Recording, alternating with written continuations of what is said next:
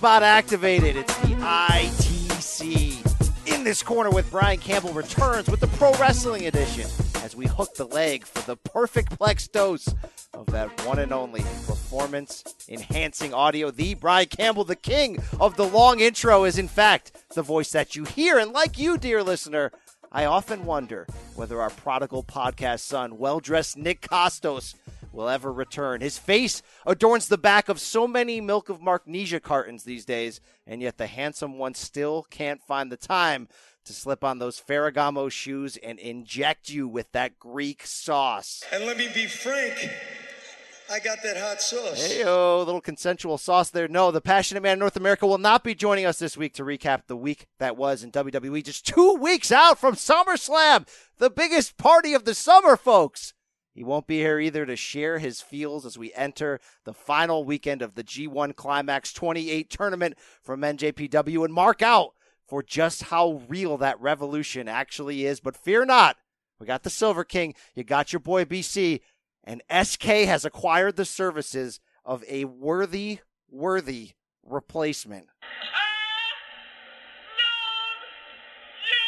Oh, yeah, you heard that right. Brother Love, aka the great Bruce Pritchard, stops by to get us something to podcast with, if you will, and share the inside story behind so many big moments in WWE over the past three decades, including the first SummerSlam 30 years ago in the same city of New York.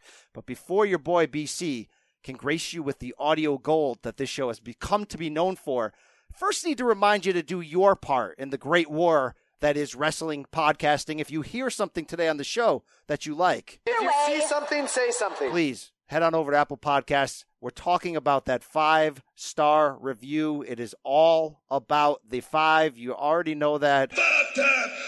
Yep, yep, Booker T. We already got that. That's what we're talking about. Spread the love and move it on forward. But now that all of that business is behind me, there's this man itching to join the show. Let me bring in my raw loving co host. Oh, yeah. Say hello to the bad guy. Wow, he's the man who wouldn't recognize a revolution if it was sending him nudes via DM slide. He's the Silver King, Adam Silverstein. Hey now, if it was sending me nudes, trust me, I'd be all in on the revolution. Uh, I like how we get into the show here. Obviously, we're 15 minutes into the show already after that intro, and I'm playing third string to a guy that hasn't been here in months. How is that possible? I think that was our final cry out to him. It said, you know, you're part of the family. We used to say your name a lot here. We used to tell the, the people that, hey, don't fear. We know you want to hear Nick's take on the G1 this year. He he'll be here. Guess what? He never showed up. So he, he might he might be dead to us. It, it might it might be time to Nick for Nick to heed his own words. Take the L and admit you're wrong 'Cause- Because you sound ridiculous. Well, yeah, well, you don't sound anything, Nick, because you're not here. All right, all right, brother. See, I saw someone on Twitter compared him to Lesnar, which is kind of good. The difference, Lesnar showed up. Oh wow! Oh wow! Wow! You're going. You're Right? Going, you're going there. Well, well, you know, we may have Well, I got, to. I, listen, I got to play the Roman Reigns role and try to coax this guy out of, uh, you know, his his uh, whatever zone he's in of, of CBS Sports HQ. Look, Nick works extremely hard. He's it's not like he's not on the podcast because he's not busy. Guy's one of the busiest people I know. Um, but look, are you going to want to watch, you know, a dozen more Yankees extra inning baseball games, or do you want to talk some wrestling with Wow. your boy BC and the Silver? or maybe we right? just, you know, push. Maybe we just write them out of the will and start taking auditions from our, you know, beloved, passionate listeners to fill that chair. You know, because Adam, talk about the challenge of finding great talent and how you go about it. These days, it just doesn't work. You can't just put out a tweet at the In This Corner account and suddenly get people ready to sign up that are credible to take the roles. It's not good. It's not efficient. Luckily, though, Adam, ZipRecruiter knew how. They knew there was a smarter way. They built this platform that finds the right job candidates for you. ZipRecruiter learns what you're looking for, identifies people with that right experience, and invites them to apply to your job. These revolu- these invitations, I jumped the word there on revolution, have gone as far as revolutionizing how you find your next hire. I'm always talking about the the great war that is the indie revolution. How about the ZipRecruiter revolution? 80% of employers who posted a job on ZipRecruiter get a quality candidate through the site in just one day. And no, ZipRecruiter does not stop there. Like Nick Kostos, they work all night long and spotlight the strongest applications you receive so you never miss a great match.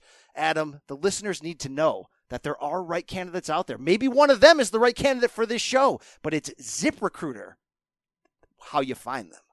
It is. And the great thing about ZipRecruiter is it works for businesses of all sizes. It helps you fill your hiring needs. And right now, the listeners of In This Corner can try ZipRecruiter for free. That's right, free. All you need to do is go over to ziprecruiter.com slash corner. That is ziprecruiter.com slash corner. And in case you're hard of hearing, one more time, ziprecruiter.com slash corner. ZipRecruiter, the smartest way to hire. All right, Adam. Without any further ado on business related items, it's it's about that time to get right into it. We are in SummerSlam season. It's hot and heavy. It's certainly not as good as it was last summer, but there's some things this week that kept even this BC guy interested. Let's kick it off with the main event. This is the main event. So before we even get into the first main event topic, I need that siren from you right now. For for Raw? Wow, I didn't even have this prepared because I didn't think it was possible these days that Raw could make us, you know, feel like That's the feel spot siren for me and you know, we'll get into it more in depth over the next few minutes.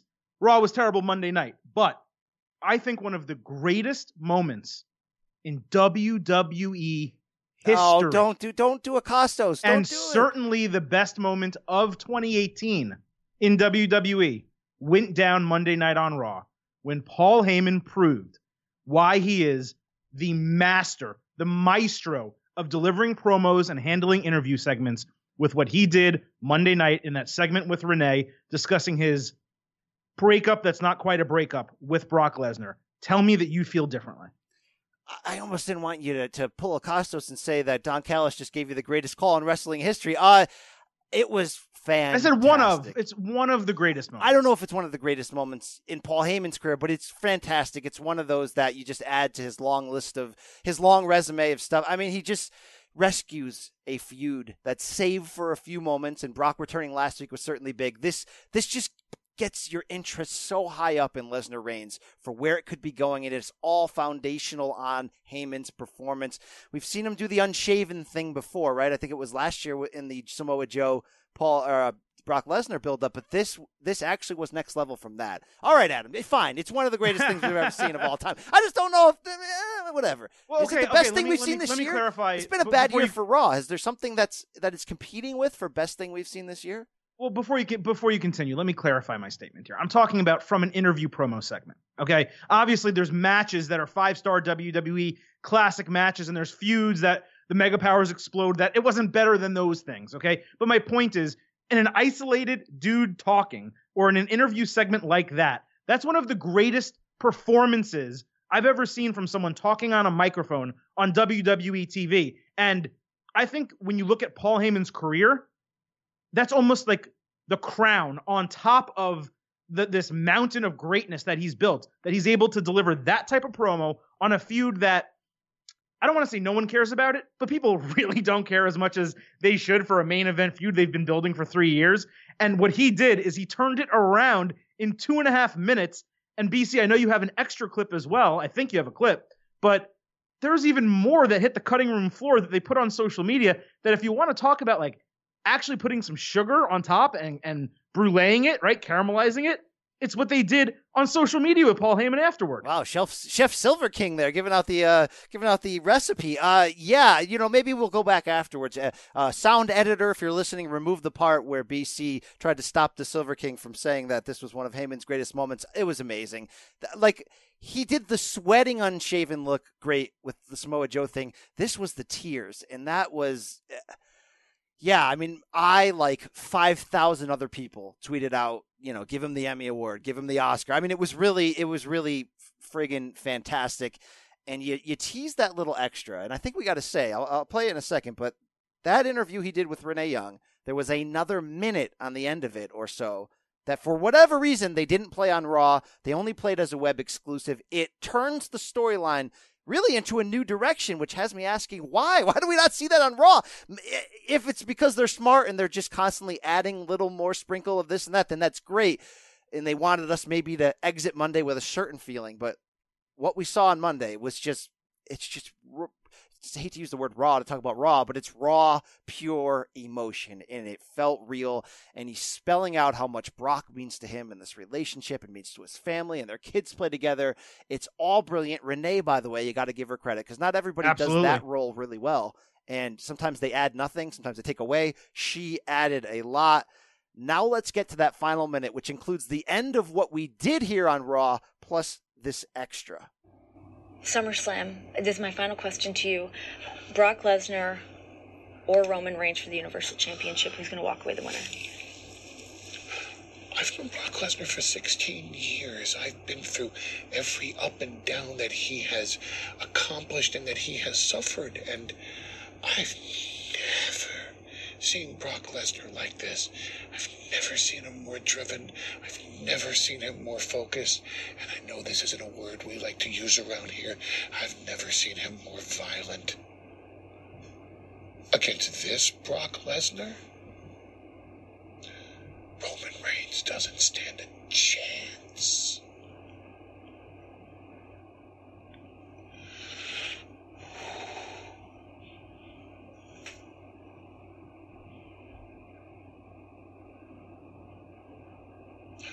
Unless. Wait, you were just going to say something. Unless what? Paul, unless what though? Unless Roman Reigns does what?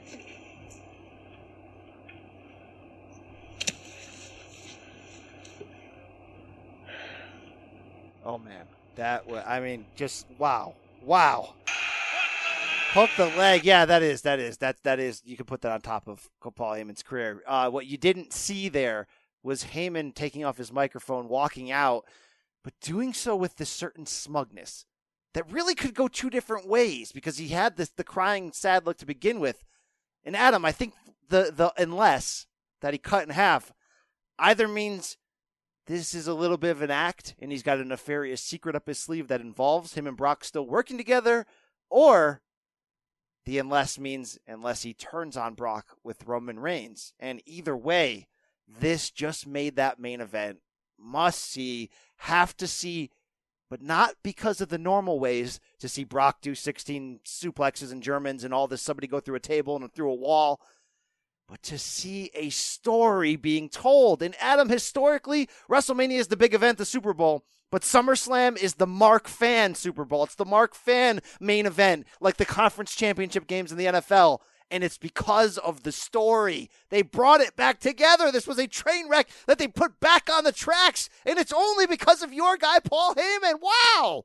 It's my guy, your guy, everyone's guy. We're Paul Heyman guys. And wrestling fans, I think, are Paul Heyman guys and girls. Um, so what does it mean? All, Where is it going? What does unless mean, Adam? And why did we not see that on Monday? So the the pessimist in me, okay, because we have to start with not being able to trust WWE creative, right? So the pessimist in me says it's a swerve, and it's literally just something they threw in, and there's a reason they didn't put it on TV, and it's for us to think, you know, he'll be there on the sideline, not the sideline, ringside.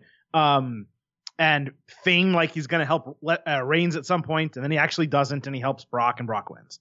Or the you know the optimist, which you don't get a lot from the Silver King, um, says that yeah maybe something will happen, and maybe we get what we want, and he does turn on Brock and turns for Reigns, but maybe as you said last week, I think it was, maybe it's not a heel turn. Maybe they've decided that the way to get Roman over as face is with a face Paul Heyman. And wow.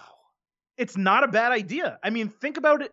Even if fans boo the marriage of these two, Heyman can turn it around because that's how skilled he is on the mic. It may not be the first night, but maybe it takes two weeks and he gets them on their side. Or maybe fans just accept it because they love Heyman. They know they're going to get Heyman because there's never going to be an episode of Raw without Reigns, right? So you're going to get him every week, especially if he's the champion. So maybe it just rectifies all the ills and, and it just brings all of this together and makes the last few months worth it. But for us to trust that, that's suspending our uh, the mindset that we've conjured over the last few months and over the last couple of years, really, about WWE to not trust anything that they're doing with Reigns.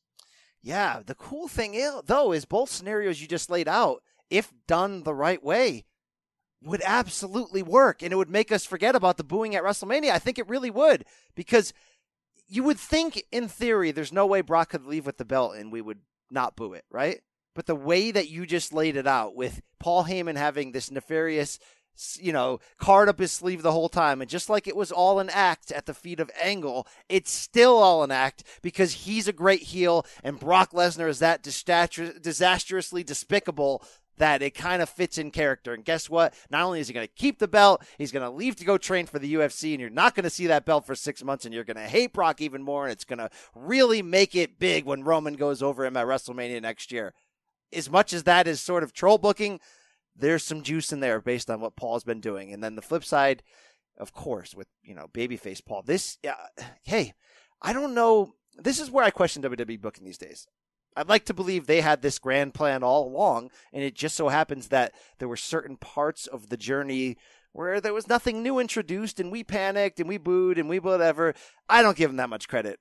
I have to go the other way and say that maybe they didn't have a plan, or maybe the plan they had stunk, and all the booze and all the negativity made them go, "We're gonna have to do something here." I mean, I don't know. I don't know, but I, either way, I hung through it. I almost quit WWE many times in the last month or two but I'm staying on for SummerSlam. Thank you. Oh, first of all, you quit at 8:30. You quit at nine. You quit at 9:30 on Monday night. You quit at 10. Yeah, I'm, right I'm, before this thing came I'm out. you quit four off. times on Monday. You're like, I'm done watching Raw. I'm not doing the recaps anymore for CBS Sports. I'm done. And then we got Paul Heyman and we got Ronda Rousey. Okay, and you're like, eh, maybe I'm, maybe I'll stick around for a little bit longer. So uh, the only other option, and we haven't really discussed this because we have separately talked about someone cashing in Money in the Bank after the match.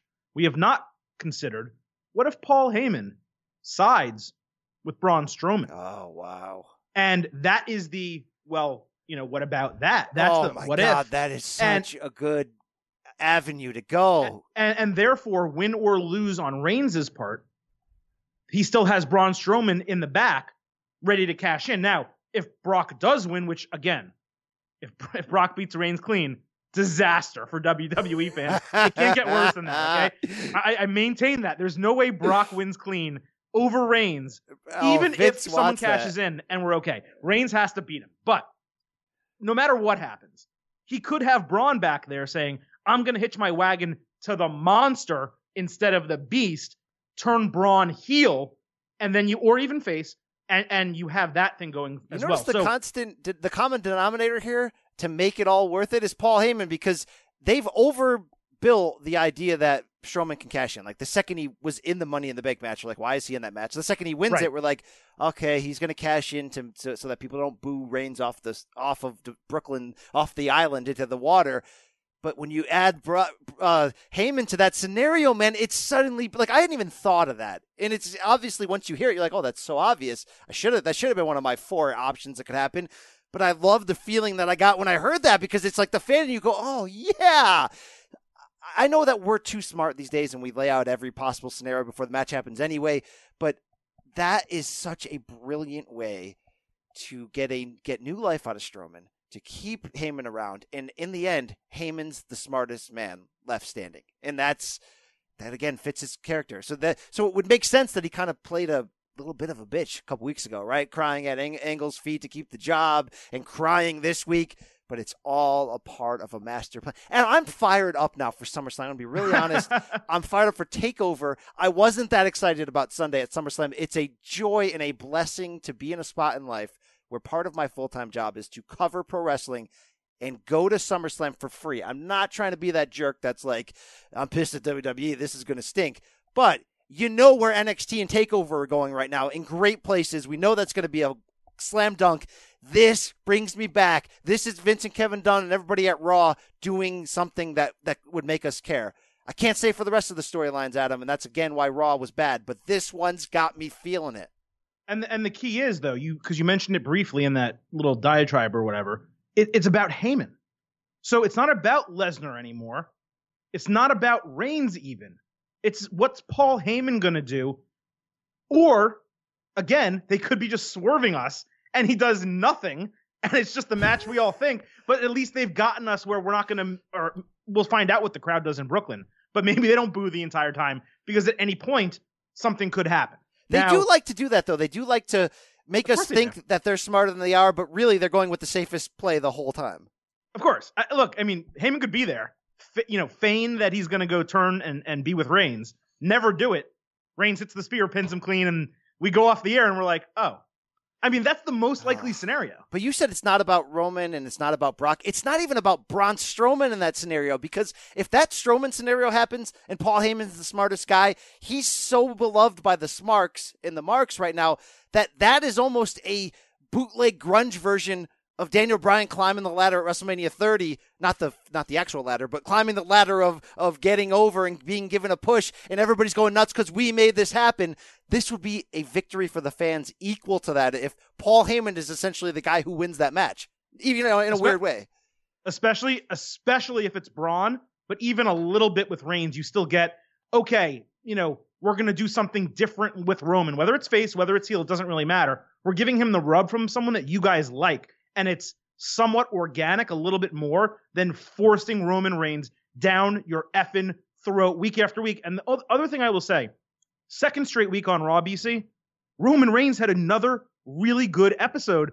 Hey, you know, he, and really it the, the match with Baron Corbin kind of sucked, but when he gave him the backstage, hey, how's your ribs? And punches him in the gut again, that's two weeks in a row where you're seeing the side of Roman where it's a little bit badass, a little bit comedy, but it's natural. It's not canned lines, and you're really feeling like Roman is actually getting into his own. So Now- the, the difference there is that what we didn't like was he was getting Cena booking. Now he's getting mild Austin booking and mild Austin touches, and it's starting to feel a little bit more real. And if he acts a little bit more like cocky heel than Superman heel, we're all I'm sorry, face fa- face instead of heel, then we're all going to be, you know, a little bit a little bit happier. I don't know if I'd call it Austin booking as much as a little bit rock booking because it's a cockiness. That is It's true. more- that is true. It's more of a cockiness than it is an anti-authority badass. But again, it's a layer to his personality that we don't, you know, we didn't have before. And previously, it's the the fist cocking and the ooh ah and all that sh- crap. Okay, I almost cursed here. Uh, you know, I guess that's a, a word we can use. Um, and we don't want that. We want someone who's real and relatable. And the last two weeks, he has been more real and more relatable. WWE, if you if you like that Bra- uh, Braun Strowman Paul Heyman thing, I'm available for freelance opportunities. You can get my number from anyone. No, uh, you know, notice he says hit me up. freelance. You're still you're still keeping your options open there. Like you Well, yeah, I, I work at CBS Sports and I'm on the In This Corner podcast. WWE. right. I mean, look, WWE, we need to offer some bucks to get me away from here. Trust me. I pr- we're going to talk about Rousey in a second. I promised I wouldn't crap on Raw. You already said it was a bad episode of Raw outside of those awful. two moments. It was off, and it uh, it wasn't it wasn't bad as much. as It was just vanilla, and that's ultimately our biggest problem. You can't have vanilla booking two weeks out. So I'm not going to spend all that time. The only one one criticism I'll say is this: Rollins again in a 25 minute match against Drew McIntyre or Dolph Ziggler. And the only storyline, like the, the little tease with Roman was great, but the only storyline that they're telling us is the same story for five, six weeks. That guess what, Adam? It's really hard for one man to beat two. There has to be a better way to build what has all the makings to be a classic SummerSlam match if it ends up being a singles title match between Rollins and Ziggler, which we think it is. There's got to be better ways to build that than, hey, let's have t- the same 25 minute match every single week that has the same finish of two guys beating one. Oh, it's ridiculous. And they didn't even give us a payoff. That last night, yes, they, not last night, Monday night, they did everything wrong with that segment. Like, it, it's really something that they got nothing right. So the first thing they did wrong, and I said this on Twitter, they mentioned Dean Ambrose's name. I don't care if he's not ready for two months. You don't mention his name. Even if you're doing it to put him back in people's minds so that he might show up at SummerSlam, well, guess what? You just ruined a little bit of the surprise by bringing his name up again. It made zero sense whatsoever to mention his name. If you're going to say, hey, Seth doesn't have a partner and it can't be Reigns, you got to have someone come out. They have Jason Jordan completely healthy, who they haven't done anything with in weeks. And even if you still want to bring Dean Ambrose back at SummerSlam, you could have had Jason Jordan run out for the save this week. But you're right. Oh, It's just blah. It's the same. It's repetitive. And Yeah, now they're hammering it down our throats. Yeah, and it's out- just ridiculous. I mean, br- bring out Goldust, bring out somebody for a partner. We've seen this already. So yeah, that was pretty much Raw as a whole. I don't Well, want to Well, before about. I, I told you I didn't want to crap on it the whole show, but I do want to say before just two pieces of crap I have to note. oh, here we go.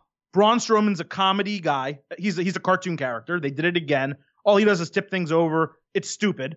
And the B team theme music was awful. That was awful. I didn't like the revival's trunks either. I, I'm fine with. Oh, it. the revival's trunks were terrible. I mean, the Braun th- moment was really. I like that they actually did an 80s style segment out in the middle of the crowd. I think it's just another physical moment they're going to add to that reel one day that they'll play of him throwing a friggin' grappling. What's hook. next? Whatever. What's next? know. What are they going to do They're next? pa- he's, he's been in pause for six months, Braun Strowman. He's been in pause mode. They're, we're waiting for something. We think it's going to happen at SummerSlam. It stinks. The only thing that was that was pretty good was was Rousey, and I, and I feel like you're about to tell me it was great, and I'm not coming here to rip it because there it's in a weird spot.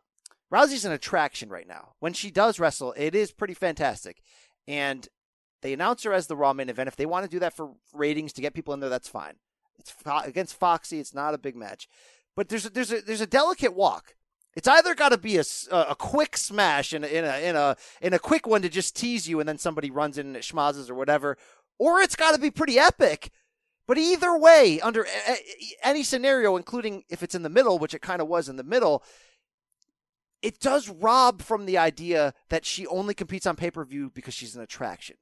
And eventually, the the novelty of seeing her and seeing how quickly she's adjusting. And I'm not saying she doesn't need reps. She does. So maybe in the She end, does. if anything, this is good reps while they're trying to tell a story here. I just want them to be careful at speeding up when I stop caring about Rousey on the level that I cared coming out of WrestleMania. Is that fair, or is that me picking nits there? No, that's accurate. That's as accurate as you could be. Um, it felt special that she was wrestling on Raw. The segment didn't feel special because they built up Alicia Fox as something she's not. So they told they tried to tell us that she's some veteran great legend when she's not. She's someone who's been there for a long time. But if the package that they gave her and the the way they tried to build her was Natty, okay. So if you're not going to put Natty in that role, then put Mickie James in that role. Have her fight Mickie James like that. I have no clue why they decided to use Alicia Fox. I thought Foxy wasn't great. She sold well for Rousey, but at no point did I ever believe that that she had any shred of a chance against Rousey. And they elongated the match so much. Granted, it's wrestling; it's not UFC. But Ronda in UFC, I, I sent you an IM. She had two matches ever that exceeded one minute and six seconds. If she's gonna have a, a match of any length in WWE, it needs to be against a champion like Bliss, even though as a worker, blah blah blah. Um, Bayley, Mickie James, Sasha Banks. It can't be against Alicia Fox. Or someone needs to cheat off the start and put Correct. her in a That- precarious situation. Yeah. That should have been that should have been like Bliss distracting her early, Fox getting one hit, Ronda turning, armbar tap out, 25 second match. That's how you have to book Ronda Rousey. I'm not saying it was bad. It wasn't bad, but it didn't feel special at the end. She's hugging Natty. All of a sudden, she's happy again. Whereas, had it been Mickie James, had it been, or had it been a 20 second match, then you would have said, "Holy crap! Here's Ronda Rousey." Instead, we saw three arm drags. We saw that a judo throw, and then we saw an armbar that Foxy didn't even take, and that Cole on commentary said she tapped out before she even got it locked in. It was just, it wasn't good. And, you know, Foxy tapped out within a half second when Steph, the daughter of the owner, was able to avoid that at WrestleMania. I know there's extra adrenaline in a WrestleMania match, but she was able to fight it off and not tap. I, I, I don't want to rip it apart. The story didn't, it, it just stuck in neutral. It stayed there. Yes, Rousey did send a message, quote unquote, to Bliss.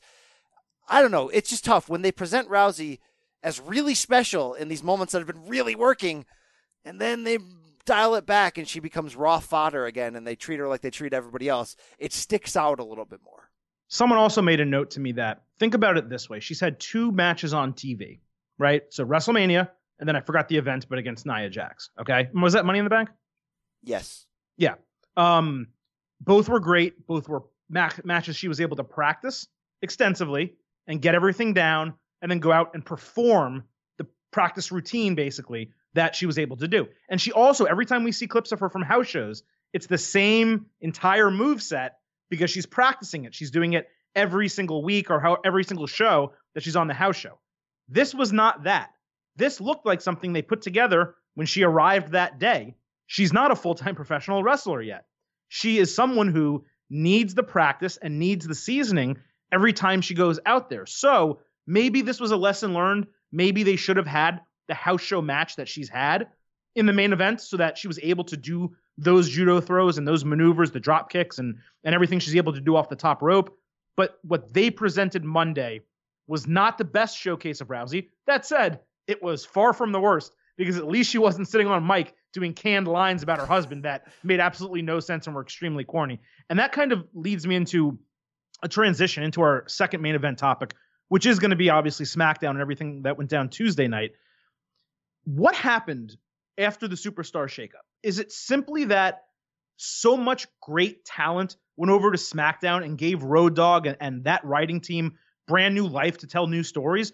Or do you think that there was a writing change behind the scenes? Because what we are seeing Monday and what we are seeing Tuesday is a drastically different product where Tuesday I love and Monday I grit my teeth through it and look for little nuggets like Heyman and Rousey just to get me through the three hour show.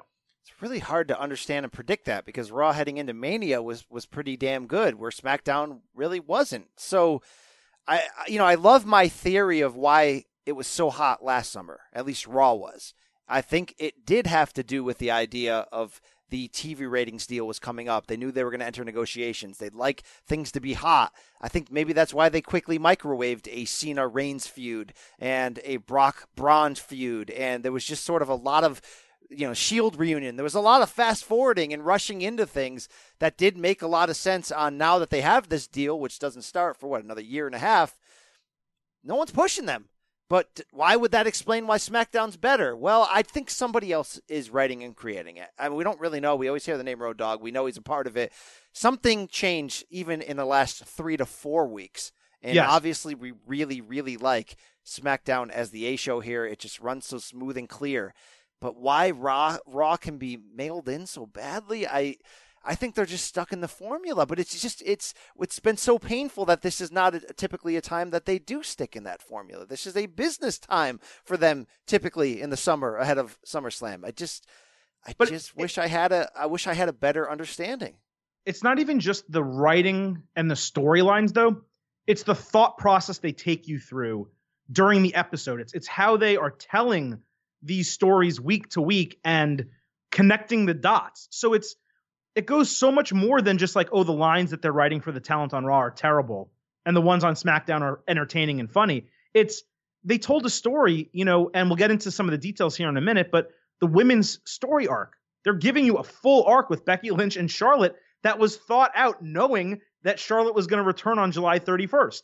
Whereas Raw, as an example, they just threw Ruby Riott in there, and she, yeah. you know, and she and she disrupt disrupted that tag team match. Raw has been more about uh, absolutely basic, and, and simple can be done brilliantly. NXT is really simple, and it's done brilliantly. That's why Bob uh, Bob Dylan, who can't sing and has a guitar and plays three chord songs, is somehow brilliant because he found a way to make brilliant simplicity. Raw is not brilliant simplicity; it's it's just lazy, and that that it's there's no storyline layers. It's just all that stuff. So I, I can't figure out if SmackDown really is really good or it's just really good in comparison because I'm so burned out from Raw not trying. I think previously it was better. I think the last two weeks of SmackDown have legitimately been really good and something that I at least know I've been entertained for two straight hours in two consecutive weeks. And the last time that happened in WWE TV, I mean, maybe the lead up to WrestleMania, some of the Raws, but not like this. Not like where we get a tag team main event like we did on Tuesday night. And you know what, BC? That's a good place to start talking about SmackDown. So straight off the bat here, BC, I'm just really curious to get your initial quick impressions on that match between New Day and the Bar for that number one contendership for the SmackDown Tag Team titles.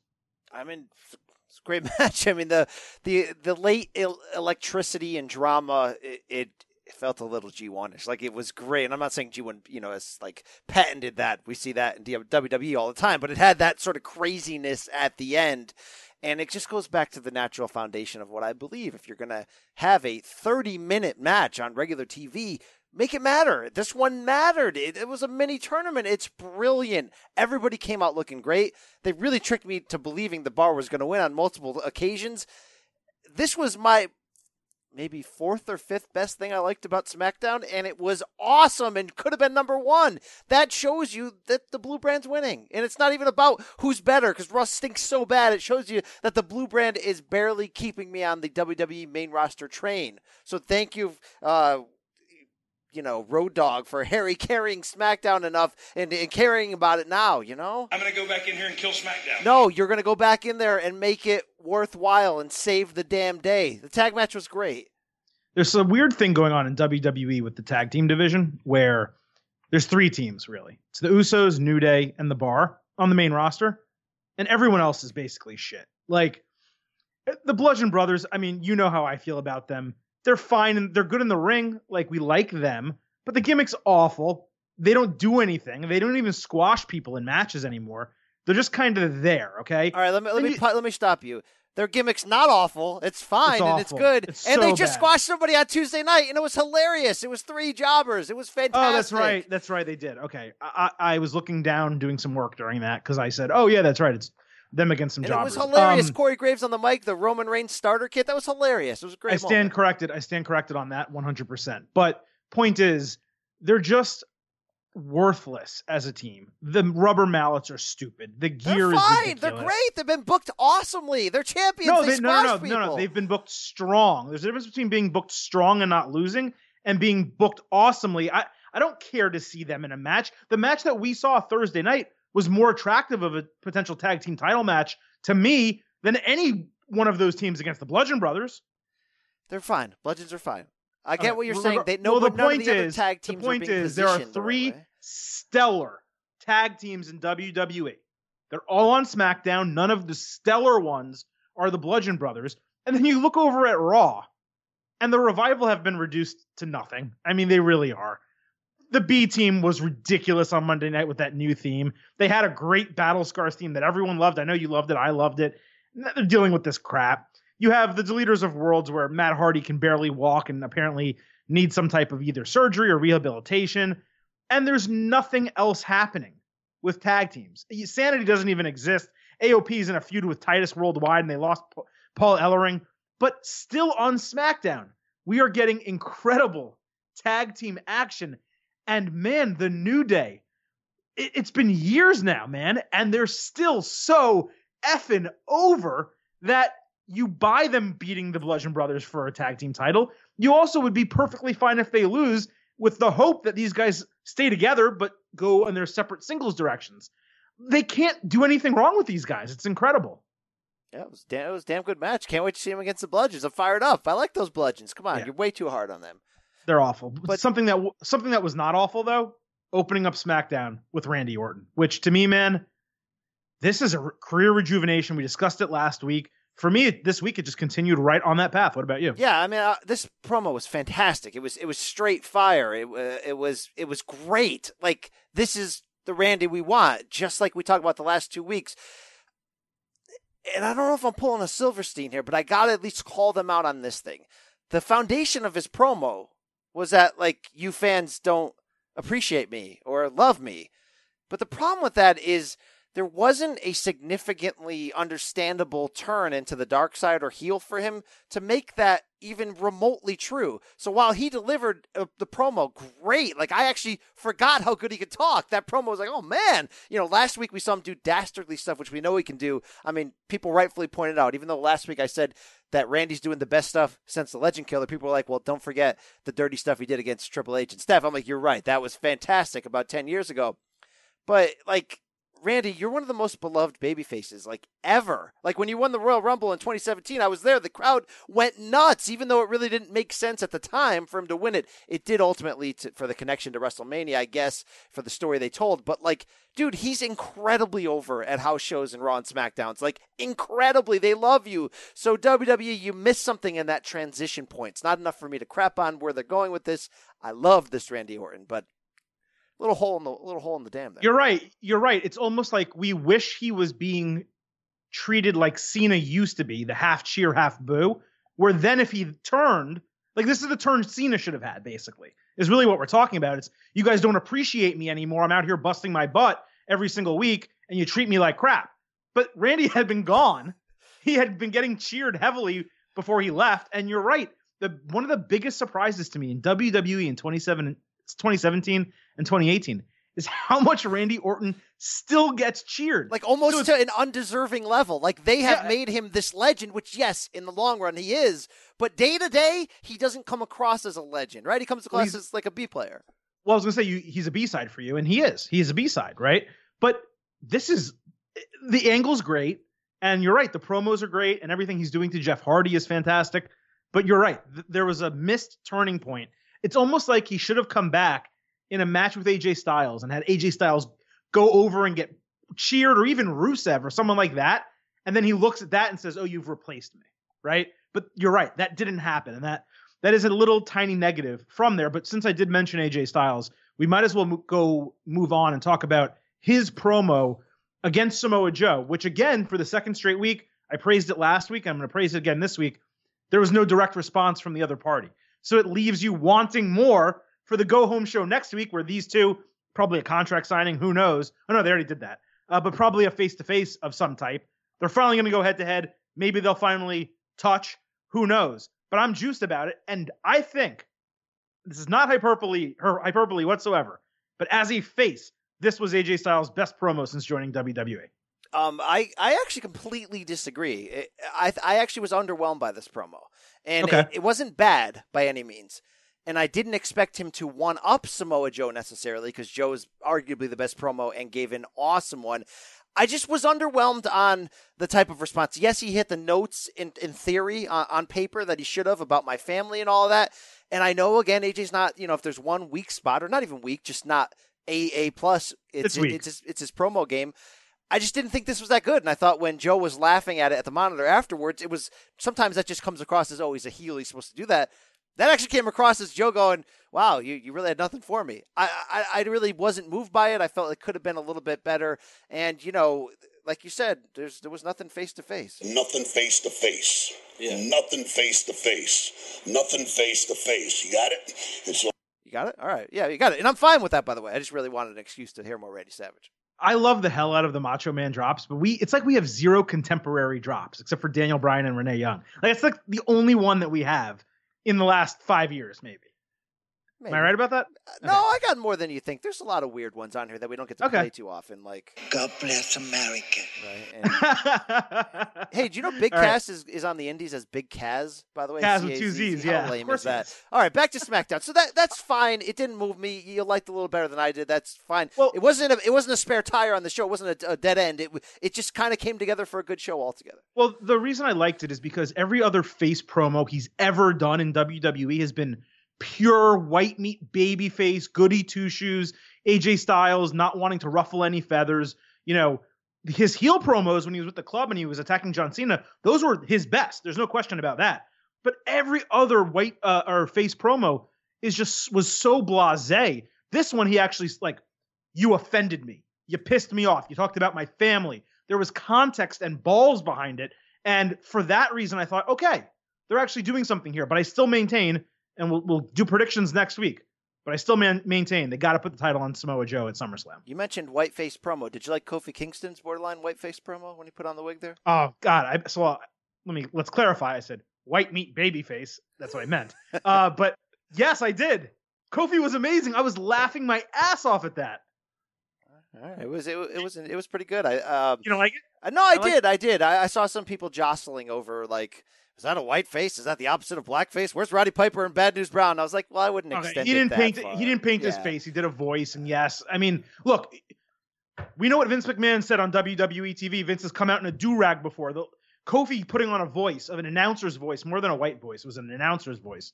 Um, well, I have no issue Vince with that. Said a lot I thought it was different funny. things, right? There is no racism here in the World Wrestling Federation. We don't allow it. Won't allow it under any circumstances. And that's the bottom line. It is. It is a bottom line. The best part of SmackDown, I thought, was the escalation of this Miz Daniel Bryan. But of course, before we get into what was really good, help me to understand so I don't look at it as a negative. The fact that the Miz has spent a week and a half on the screen and on Twitter and on WWE exclusives, essentially being like, "Hey, Daniel Bryan." You're an indie bit player. You're a washed up has been who's coming back. I'm not sharing a room or a ring with you at Rest- at SummerSlam because I should be fighting for the WWE Championship and all that good stuff. It seemed like they were going somewhere. And then the payoff is a tweet or whatever on, on Tuesday Yes. afternoon that says The Miz has changed his mind and now he accepts it. What? What? Yeah, no, no, you're right. It was two hours before the show, I think, maybe even less. And all of a sudden, he's accepting it. Now, they did play it at the start of the show, which is a sticking point for me. And uh, they- they're putting these great promos out on Twitter and on social media and WWE.com exclusives, and they don't put them on TV for the massive fans of WWE to see. So I was happy they did that, although this wasn't a great promo. But you're right. Why didn't they just do the segment, have Daniel Bryan attack him just like they did, have him shatter the vase of roses on his head, and then accept the match right there? Why would you give that away on Twitter? And what sense does it make when a day earlier he cut a promo saying, I'm not going to accept a match with you? That's a hole in logic. It's obviously something that they just changed the writing of that segment, so they had to go back and do that. But yeah, that it didn't tarnish it, obviously, because we're going to talk about how great it was.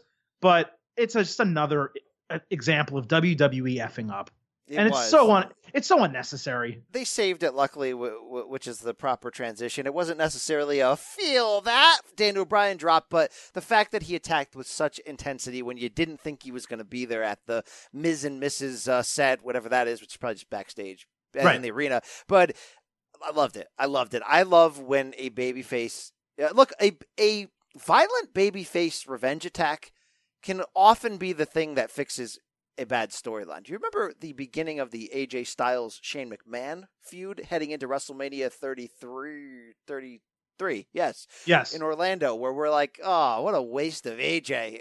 Well, once somebody's head went through a window and then and then AJ's like fighting for his life, you're like, "Oh, okay. I don't know if, what the story's about, but these guys are fighting like they mean it, like they hate each other. It's real. I can feel that." Feel that! Yes, I can. Okay, I'm back. Yeah, Brian, I felt that this week. Bryan Danielson. That that was that was pretty good. That was pretty good. And he also didn't have to repeat his position either, which is key because there's only so much talking back and forth that these guys can do. Miz can cut as many promos as he wants, and wh- whether he's repetitive or not, it doesn't matter because he puts a different spin on it. But Daniel Bryan being in the ring again, let's say they repeated that segment and just cutting his same promo back at him. No, you're a terrible wrestler. You don't deserve the success you've had, and blah blah blah. Don't ever mention my kid or you know whatever. We saw that already. What we needed to see was Daniel Bryan snap and lose his cool. And that's what we saw. So now again, just like with Style Samoa Joe, just like with the women, and we don't I don't think we have that written down, but we'll talk about it for a second. Um, we have me interested next Tuesday to see what they do on the go home show going into SummerSlam. Whereas with Raw this week, they gave us nothing. And they're just like, oh, we hope you tune in next week because it's, it's the show before SummerSlam. right? Yeah, Raw. We got a reboot of a tag match with the damn uh, Riott Squad and Ruby Riott coming out of nowhere. Yeah. Uh, yeah, I'm down. I'm down. Look, I'm just. down. I don't have a ton to say about. Uh, we're gonna go deep on the SummerSlam preview next week, but I- I'm down. Are you down with uh, Miz and Mrs. though? So have you watched the episode? So I've only watched the first one, and I have a bad. It couldn't get through it, and I have a bad review for you. But I'm hearing, and when I say hearing, I mean reading the Slack messages between you and our coworker Jacko Jack Jorgensen that you guys really like this. And now I'm like, should I take the time to dive in? I hate this type of fake scripted reality. The first one felt Yeah. painful. It felt like Miz was going in the wrong direction creatively. Yet the ratings, can, can you argue with the ratings? They're they're on fire right now. You can't and there's a couple things that work for it. One every other reality show is basically an hour. Uh, uh, not every other one but total bellas and total divas the wwe ones are hour long shows and they're filled with drama. They're dra- they're drama shows okay? This is 30 minutes and it is reality but it's almost entirely comedy. Now there is a part where Maryse you know goes to the doctor and she has to get a c-section and whatever okay? But it's all about miz being completely unprepared to be a, a father and him being cheap. And Maryse wanting like truffled pasta dinners that are $400 and Miz coming to grips with that that she's uh, having cravings as a pregnant woman. Mrs dad gets involved and he's always been a treat on wwe tv so yes the first episode the worst of the three. The last two very funny very, very entertaining totally worth watching in my opinion. All right, I'll I'll give it one more chance, but I'm done. With, uh, there's WWE's main roster for the week. You got anything else to say about Raw and SmackDown? Because I want to get into the meat of this main event, the thing that matters, the thing that moves me, the thing that makes my feels have feels. If you know how that feels. Yeah, I mean, you're talking NJPW, and yeah, we'll get to it. Um, the only other thing I would ask you is the women's storyline, the main women's storyline on SmackDown. Did it sway you in a better direction this week with Becky and Charlotte teaming up, but still having that tension? Whereas last week it did really feel kind of just like like we got a, a DM, I think it was, saying, "Oh, they're they're killing Becky," and obviously, guy worked himself into a shoot. But this week it felt that there was a storyline behind it not just throwing Charlotte into that match. Am I right? Yeah, it was it was fine. I I, I did I dug it. I dug the IIconics at all times coming out and and their continued making fun of. Um, yeah, I think it it, it was more of a a move the chains. We don't have much, but it was it was an, it was something. It was something to to something to wrestle with, if you will. I will say this: uh, they were very good. I think something has been lost in translation with the IIconics from NXT to the main roster. I don't think their act plays as well in big stadiums with families as it does to a hardcore audience where they're just making fun and they're being very catty. I think they need to get meaner and more heelish to actually get over rather than just be annoying. Because right now, they're basically just two annoying women. And I don't think that's going to work long term. I, agree on the the, he, the extra extra meanness, but they didn't necessarily do this act in NXT. The NXT they were more wrestling heavy, and in NXT they were actually a little bit more touchy feely. They were a little bit more. They were like, hey, are these two dating? Are these you know is this what we were supposed to be doing with Sasha and, and uh, Bayley, and now we're just hugging? I got you know I, I'm not saying they have to go in that direction. I'm not saying I'm ready to hit this button all the time, but I'm just saying that they seem to have raised their game on the main roster. But yeah, I could I could use them needing a little bit more juice. It seems to be less about the wrestling, although. Billie Kay, she can work. I'll give her that. I'll give her that. I think they're I think they're both perfectly fine in the ring. Billie is definitely the better of the two in that aspect. But yes, BC, let's move on to the third part of our main event. NJPW G1 Climax 28 entering its final weekend. We have oh, yeah. one show left for the A block, one show left for the B block, and then the finals. And we don't know who's going to be fighting in those, but we have a little bit of an idea. It's been narrowed down at a minimum based on the standings right now. Uh, but before we get to the standings, BC, has your winner for favorite match of the tournament been updated now that we are this deep into the G1? Uh, it hasn't, but we told you last week to really, really only watch the B blocks if you don't have the time. And by the way, like we, you and I, are full full honesty, you're struggling even to fit in, you know, some of the matches that we, are, we need to see because of life and other sports. But we told you to watch last Saturday. There's two matches you had to see on there, and Kenny Omega and Ishii delivered. I mean, they delivered. We saw them in the finals of that first U.S. card in Long Beach last year for the U.S. Championship when they debuted, and that match is still one of the best you and I have ever seen. And they absolutely went out there and killed it with a physical, yes, probably five star match. It was incredible, both bleeding from the mouth. Kenny's lip busted open. It did still did not eclipse though the earlier in the tournament Kenny Omega Tetsuya Naito match for me that was a little bit more high energy. They're they're two middleweights that absolutely flow in almost a Savage Steamboat type of way in, in in terms of body size and how well they work off of each other. This was Kenny playing strong style against Ishii, and it was badass. And you also, of course, that same night saw Kota Ibushi against Tetsuya Naito, which is like a stop the presses match to begin with as well, with Ibushi winning. And we're going to get into what the Ibushi win means in a second. It's very complicated and awesome and calculated there. But no, my favorite match is still number one, Omega Naito from the first night B block, and number two from the first night A block, right? Or was it the second night A block? Sabre versus. Or that was a B block match too. I guess it's Sabre Ishii is my other favorite match. Yeah, they're both B block. Hey, the B block's been where you need to be shopping this this year. Let's be honest with that. Yeah, the A block. Give me that buzzer. Uh-uh, it's awful. Like like, okay, I know there's good wrestlers in it, and there are, and some of the matches are entertaining, but this is so loaded with the B block that you could probably skip the A block and not miss a top five match in the G1. I, I truly and that's actually that. fair so, because you can't skip over a B block match. I've tried every no. time Hirooki Goto comes on. I'm like, okay, I don't like him that much, and then you're like, wait, what am I talking about? Goto's in like these four and a half, five star matches every damn day. Like this is amazing. It's crazy, but I do agree with you. Number one for me, it's not really much of a question. It's Omega Naito from the night two uh, of the B block. I, it's one of the best matches I've ever seen. Again, not counting Omega Okada 4, which is a different level. It's up there with one of the best matches ever for me. So it's tough to pass that. I will say, uh, Omega Ishii is probably two, and then tied for three, you have uh, Ibushi Ishii and Ibushi Naito from the same card as the uh, Omega Ishii. I know. Yeah. I'm, And I'm dude, throwing these names out. They're all basically. We got DM very slides up the kazoo, and I could We read do. them all. And here's just one from Joe Googlich at Flair for the Gold, who's like Omega Ishii, Naito Ibushi, all the feels, and just Yeah. going on and on about how the revolution is real. We got about 50 of those uh, DMs. We read them all. We thank you. They're all correct. They were awesome. I just, like we said, don't think the Omega. Ma- the, here's the thing that this is why this tournament's so good.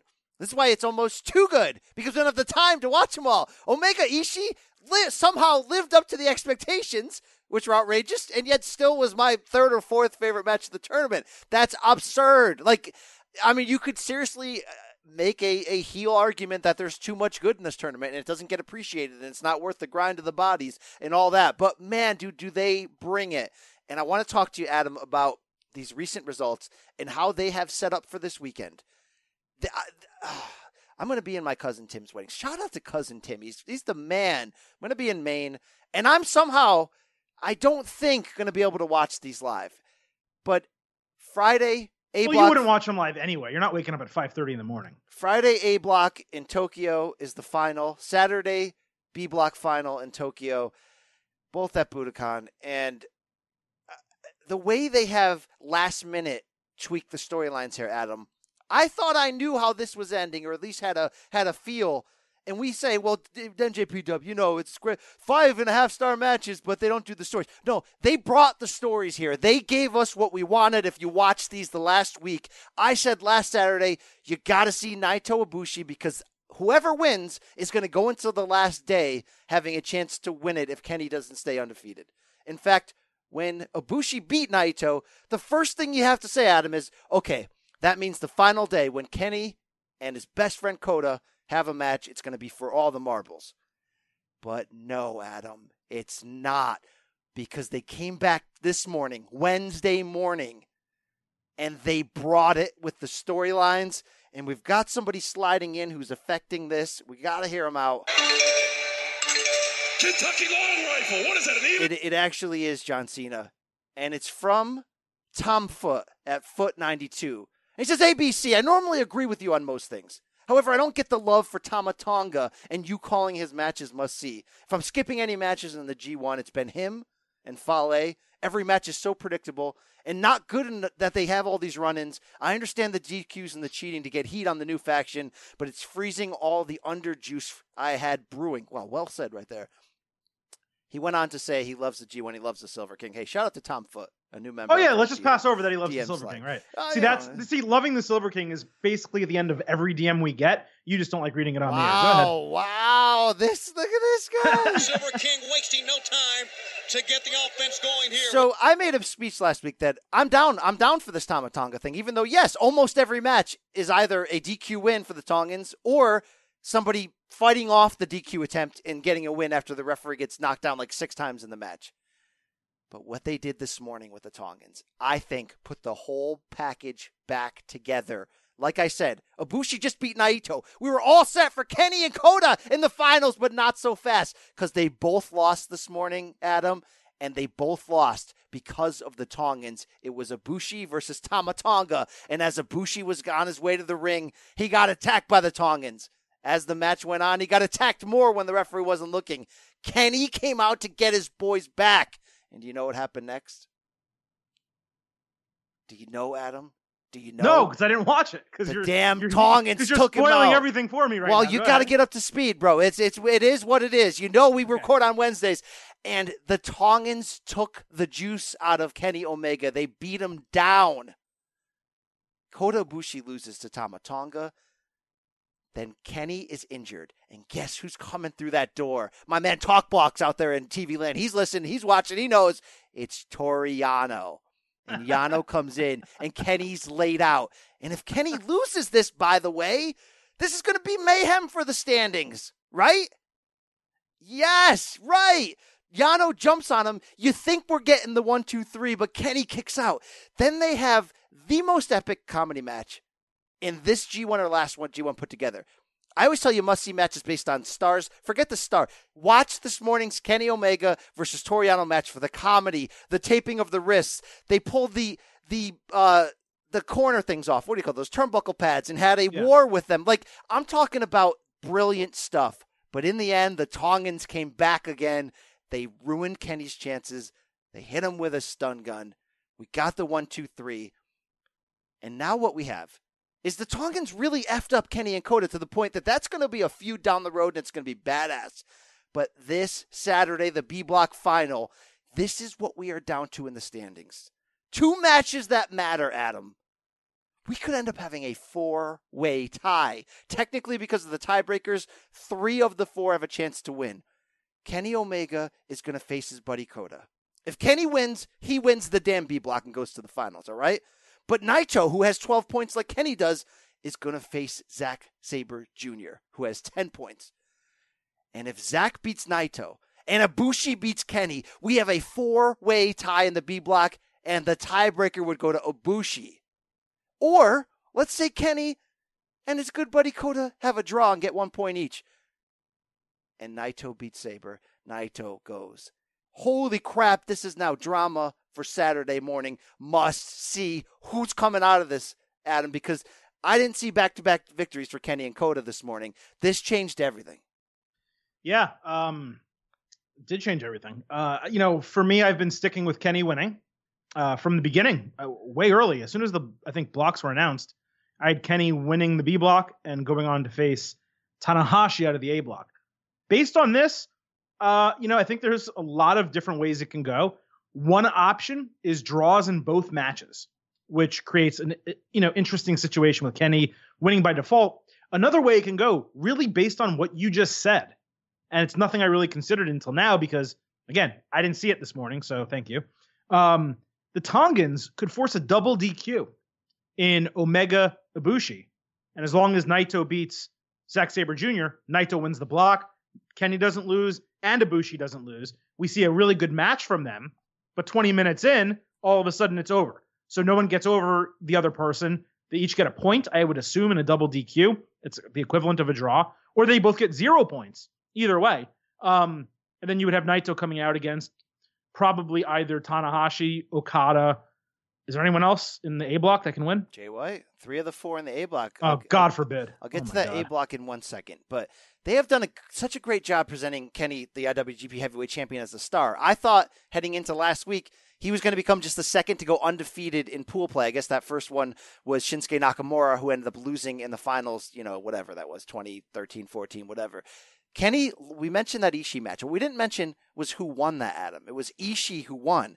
And I got to give credit to Kevin Kelly announcing that match. He was so over the top. Don Callis hasn't been there because he's got he's tied up with uh, Impact Wrestling and all this stuff. And he really put over heading into that Ishii loss how great and unbeatable Kenny was. He's unbeatable. I'm telling you, Omega is unbeatable. That was the last near fall when Ishii kicked out, and they really put that over. So for Kenny to lose there and then lose against Toriano and this craziness, we're entering in where I don't know. You just laid out what could happen. You know the Naito match is going to be first on Saturday, and we're going to close with Kenny versus Kota like we should. If Naito loses, we could still have a four way tie. If Naito wins, then it's like, okay, well, Kenny's got, you know, whoever wins Kenny Kota is automatically going to win because of the tiebreakers. It's wild and it's crazy. I don't think you should have the IWGP Heavyweight Champion in the finals of this, though. I think you should have other people that can use the rub and the shine to get a push more than that. And I still go with my prediction that it should be Kota Ibushi because he's been the star of this tournament, has he not? Um, I, I guess he's he's probably. I mean, he's been so good for so long that I just think he's getting he he is giving being given the opportunity to showcase himself. But I don't necessarily think he's a breakout star because he's already a star. He's already broken out, you know, years ago. So I, I wouldn't necessarily use that term. But yes, he his um prestige has been lifted based on his performance so far in this G1. There's no question about it. What I really like about this angle that they're doing with Kenny is it actually ties in to being the elite. I don't know if you've seen the last two episodes. No, I'm way behind on those. Okay, so in being the elite, Hangman Page, who had been losing in the G1, I think he had zero wins or he had one, I don't remember. He finds Kenny. He's like, Kenny, I need your help. I need the secret to winning. You know, help me out. And Kenny gives him a book the book that he's been reading before every match. Since Kenny's given him the book, Kenny's lost twice. I don't think Page has lost yet. So Oh, they're I like that. I like that. they're they're they're putting a little mini storyline into being the elite that has to do what- with the G1. This is brilliant. I mean, I know it's so good. And the way they set up Kenny's losses was perfect also uh, during that Ishii match because the year before, also in Osaka, Kenny entered with such a wide lead. He fought Juice Robinson. He lost on a roll up, and suddenly his automatic win in that block was in question. And Kevin Kelly went nuts on it again after Ishii won. A sequel has been written to the Shaka in Osaka. They're calling it the Shaka in Osaka Part 2. I mean, this is great. This is brilliant, but that's the B block. I got to tell you what's going on in A because it's the same I don't care. Who cares? No, it is. It's not- great. The final know, day is Friday morning. There's two matches that matter. Tanahashi Ace has 14 points, and Jay White and Okada have 12. Here's how it's going to break down. Tanahashi's going to face Okada. Oh yeah, this is a must-see match. If Ace wins, he outright wins the damn thing. But Jay White is going to face Evil. Evil is not in this race. But if Jay White beats Evil, he does he automatically win? He would have the tiebreaker over Okada if Okada beat Ace. Jay White makes the finals. Who has the tiebreaker in Tanahashi versus White? I think Jay White beat Tanahashi. Jay White did. Wow. So look at this. If Jay White wins, he's in. He's the guy. Well, no, he needs Tanahashi to lose. Also, Tanahashi's two points ahead. You're right. He would. So that's probably what they're going to do because Jay White Evil won't be the final. They'll probably have Jay White win. I mean, I hope it's not what they do, putting Jay White in the finals. And then you have Ace and Okada in that match. I'm not what I meant when I said final. let's not forget. Let's not also forget that um, Okada just beat Tanahashi in his match prior to Omega. Oh, His yeah. his record breaking defense, I think it was. Um, so you know, it, it would make sense to me from a booking perspective for Ace to get that win back and win the G1. Also, he's the one I predicted at the beginning, and I like being right. So All right, Jay White's going to beat Evil, and then in the main event, Okada Ace is going to be fantastic. And you're right, this feels like an Ace victory.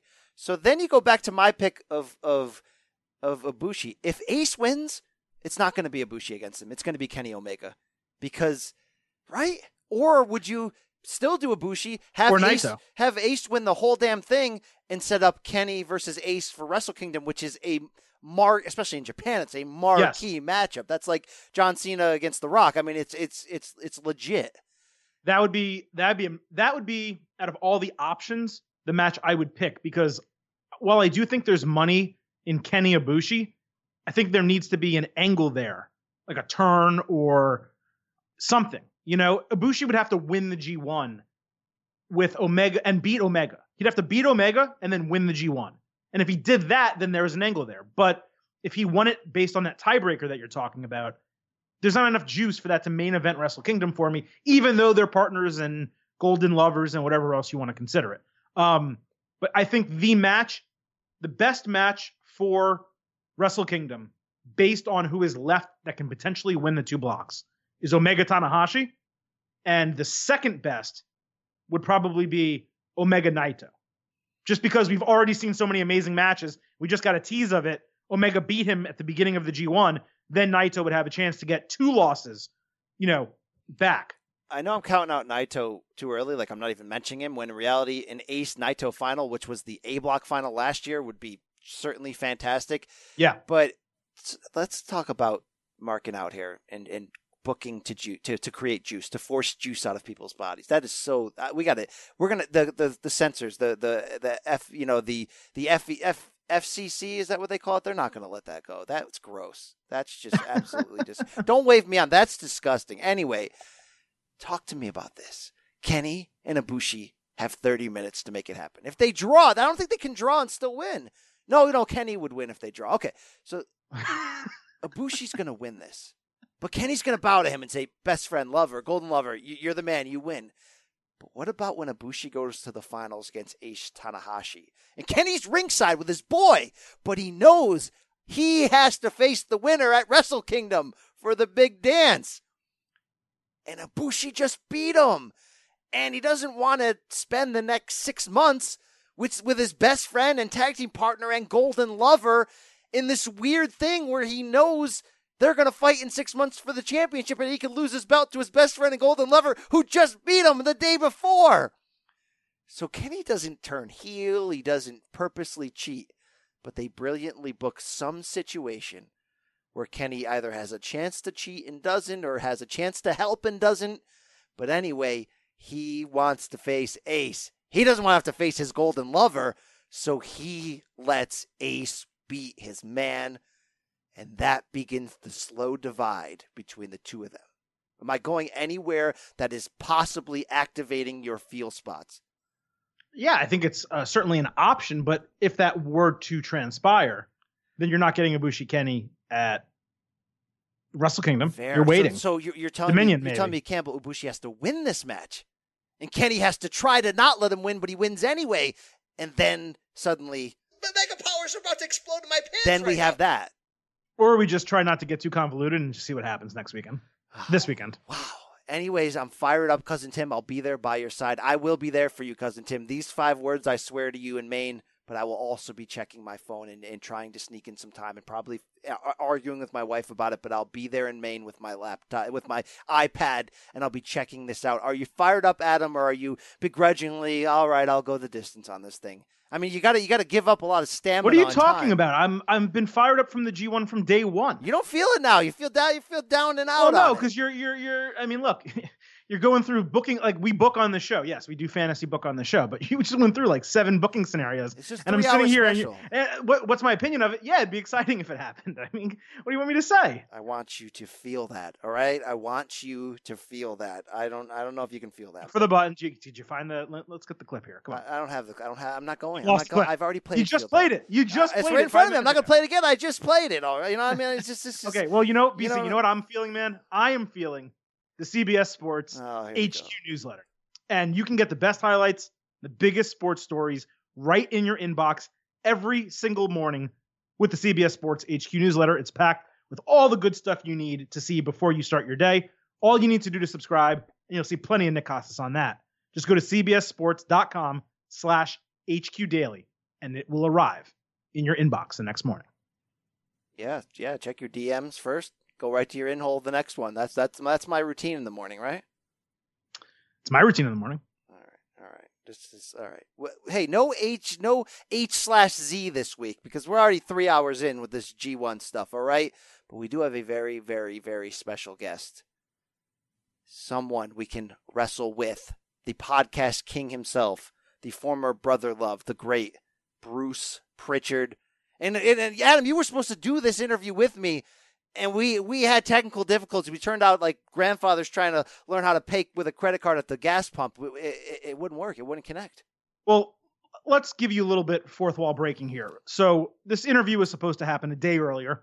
Um, long story short, due due to so many technical difficulties that you couldn't even imagine, we weren't able to do it. Bruce was super cool and understanding.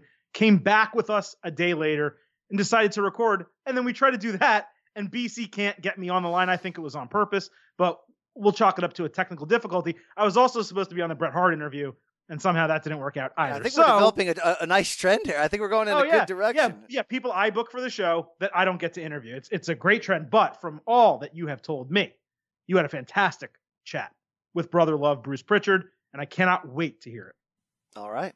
Enjoy. Oh, yeah. The CBS Sports In This Corner podcast. So pleased to bring you. I'm going to call you the hottest name in pro wrestling, and you're not even in a singlet anymore. Bruce Pritchard of the great Something to Wrestle with Bruce Pritchard podcast. Bruce, thank you for joining the CBS Sports podcast, especially when we tried to set this up yesterday. And I don't know what's going on here, Bruce, but I was in the CBS Sports Stamford, Connecticut satellite office, and the electronic powers that be would not let the call connect. Is there a conspiracy going on here? Uh, you know, I don't know. I I'm not allowed to step foot in Stamford, so the just the sheer fact that uh, you had a little trouble there, little kabuki-ish, if you will.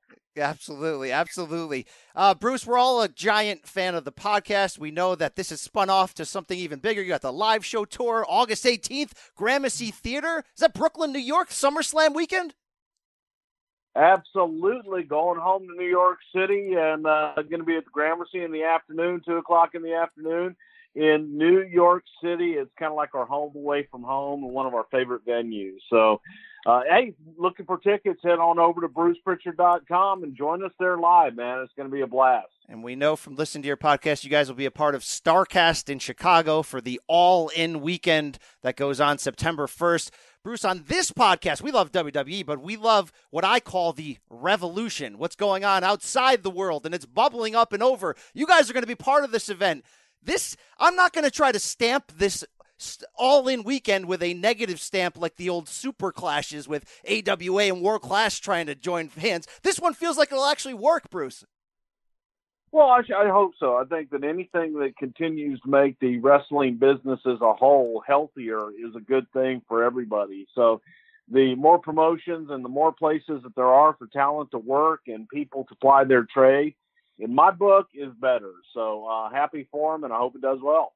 Absolutely. All right, we could. They can find you on uh, a lot of plugs that we'll get to later. You have a lot of websites. You and Conrad Thompson. Very, very well done there. But let's start off here, Bruce. This this podcast thing took off after your pro wrestling booking behind the scenes on screen brother love career ended. Now.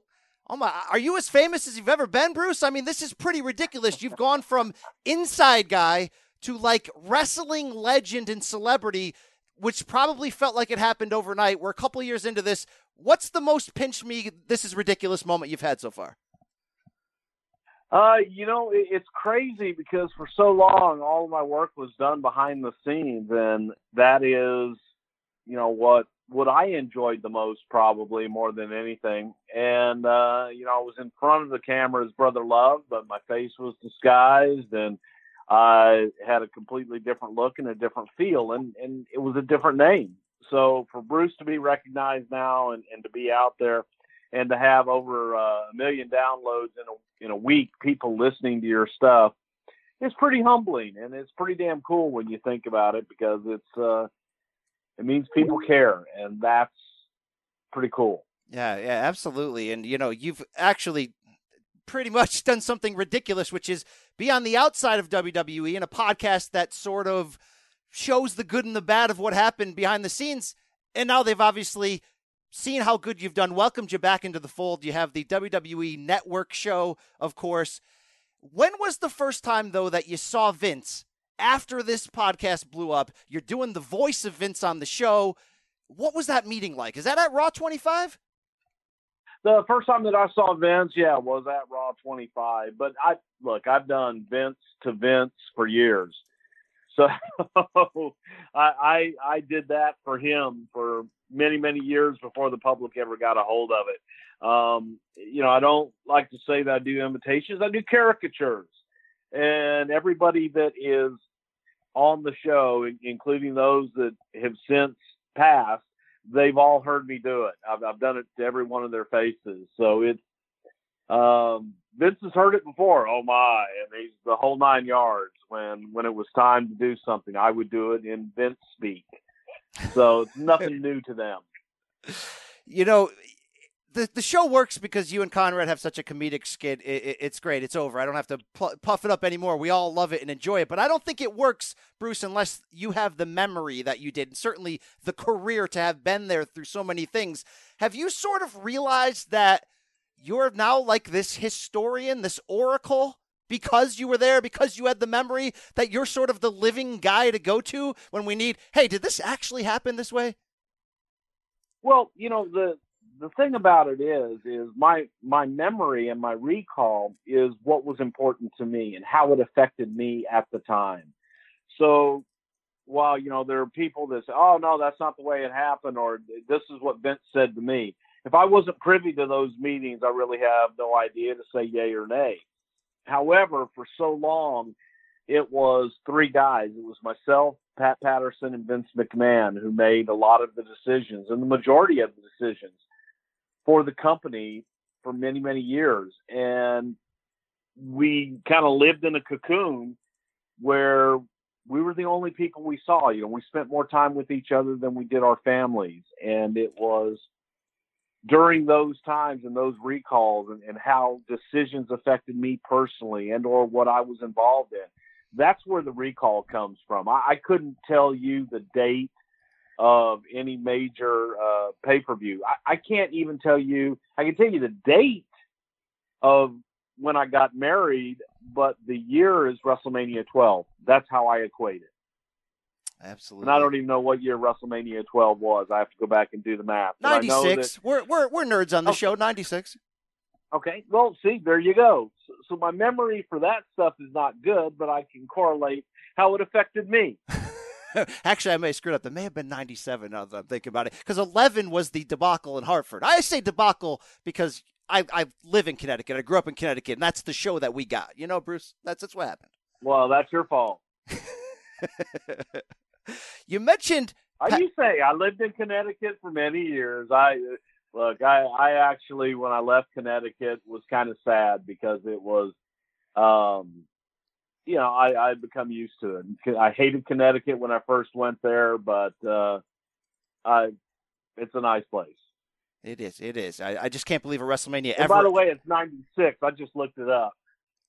96. Yes. Okay. That I never. I can't even believe a WrestleMania ended up in Hartford. By the way, that's a separate topic for a separate time. Uh, you mentioned. Deal with me for a second here, Bruce. You mentioned Vince, Pat. There's the romanticism of us wrestling fans of the idea that you booked by the pool. Like in my mind, I'm like, you know, I always make that reference. You know, Vince isn't calling me up to go by the pool with Bruce and Pat.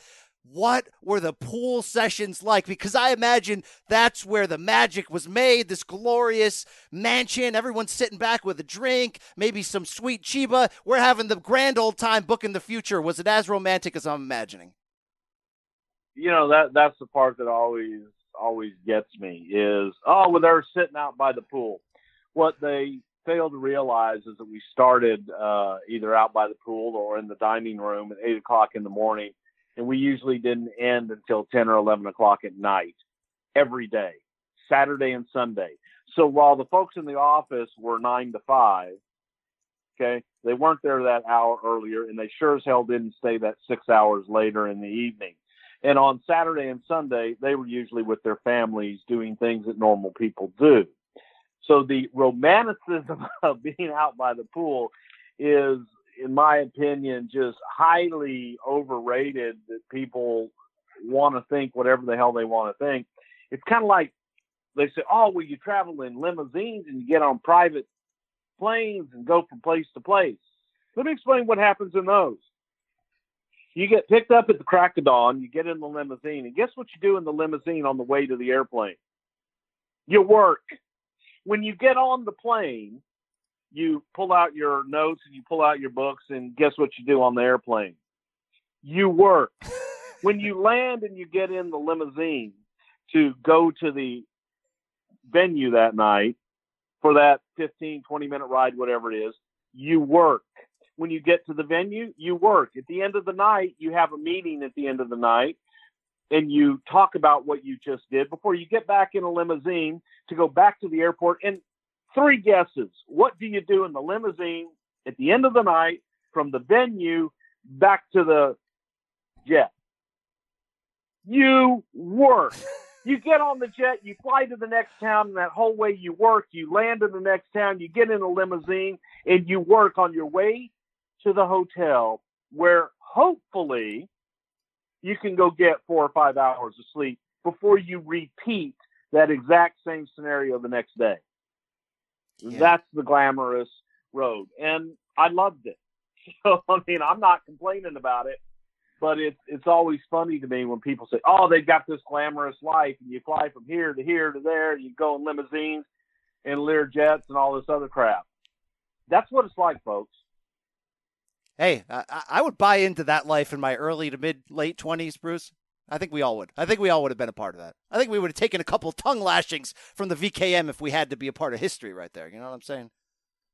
Well, yeah, and, and it's just you, you were on constantly, and if you were uh, home, for example, I always love to tell the stories of getting phone calls at, at two thirty, three o'clock in the morning, and they start off with, "What are you doing, pal?" I was I was trying to sleep. Forgive me. So it's um, you know that's the glamorous life, and and when people get into it and realize, well, this is crazy, man, I can't do this all the time, then that job's not for you. Yeah, that's that is that is fair. That is absolutely fair. Uh, to close on Vince here, I, I have this screensaver on my computer, and maybe this really exposes me as a nerd, of Vince in the 80s sitting on his couch, cross legged with Zubaz pants in his living room with the painting of Vince behind him.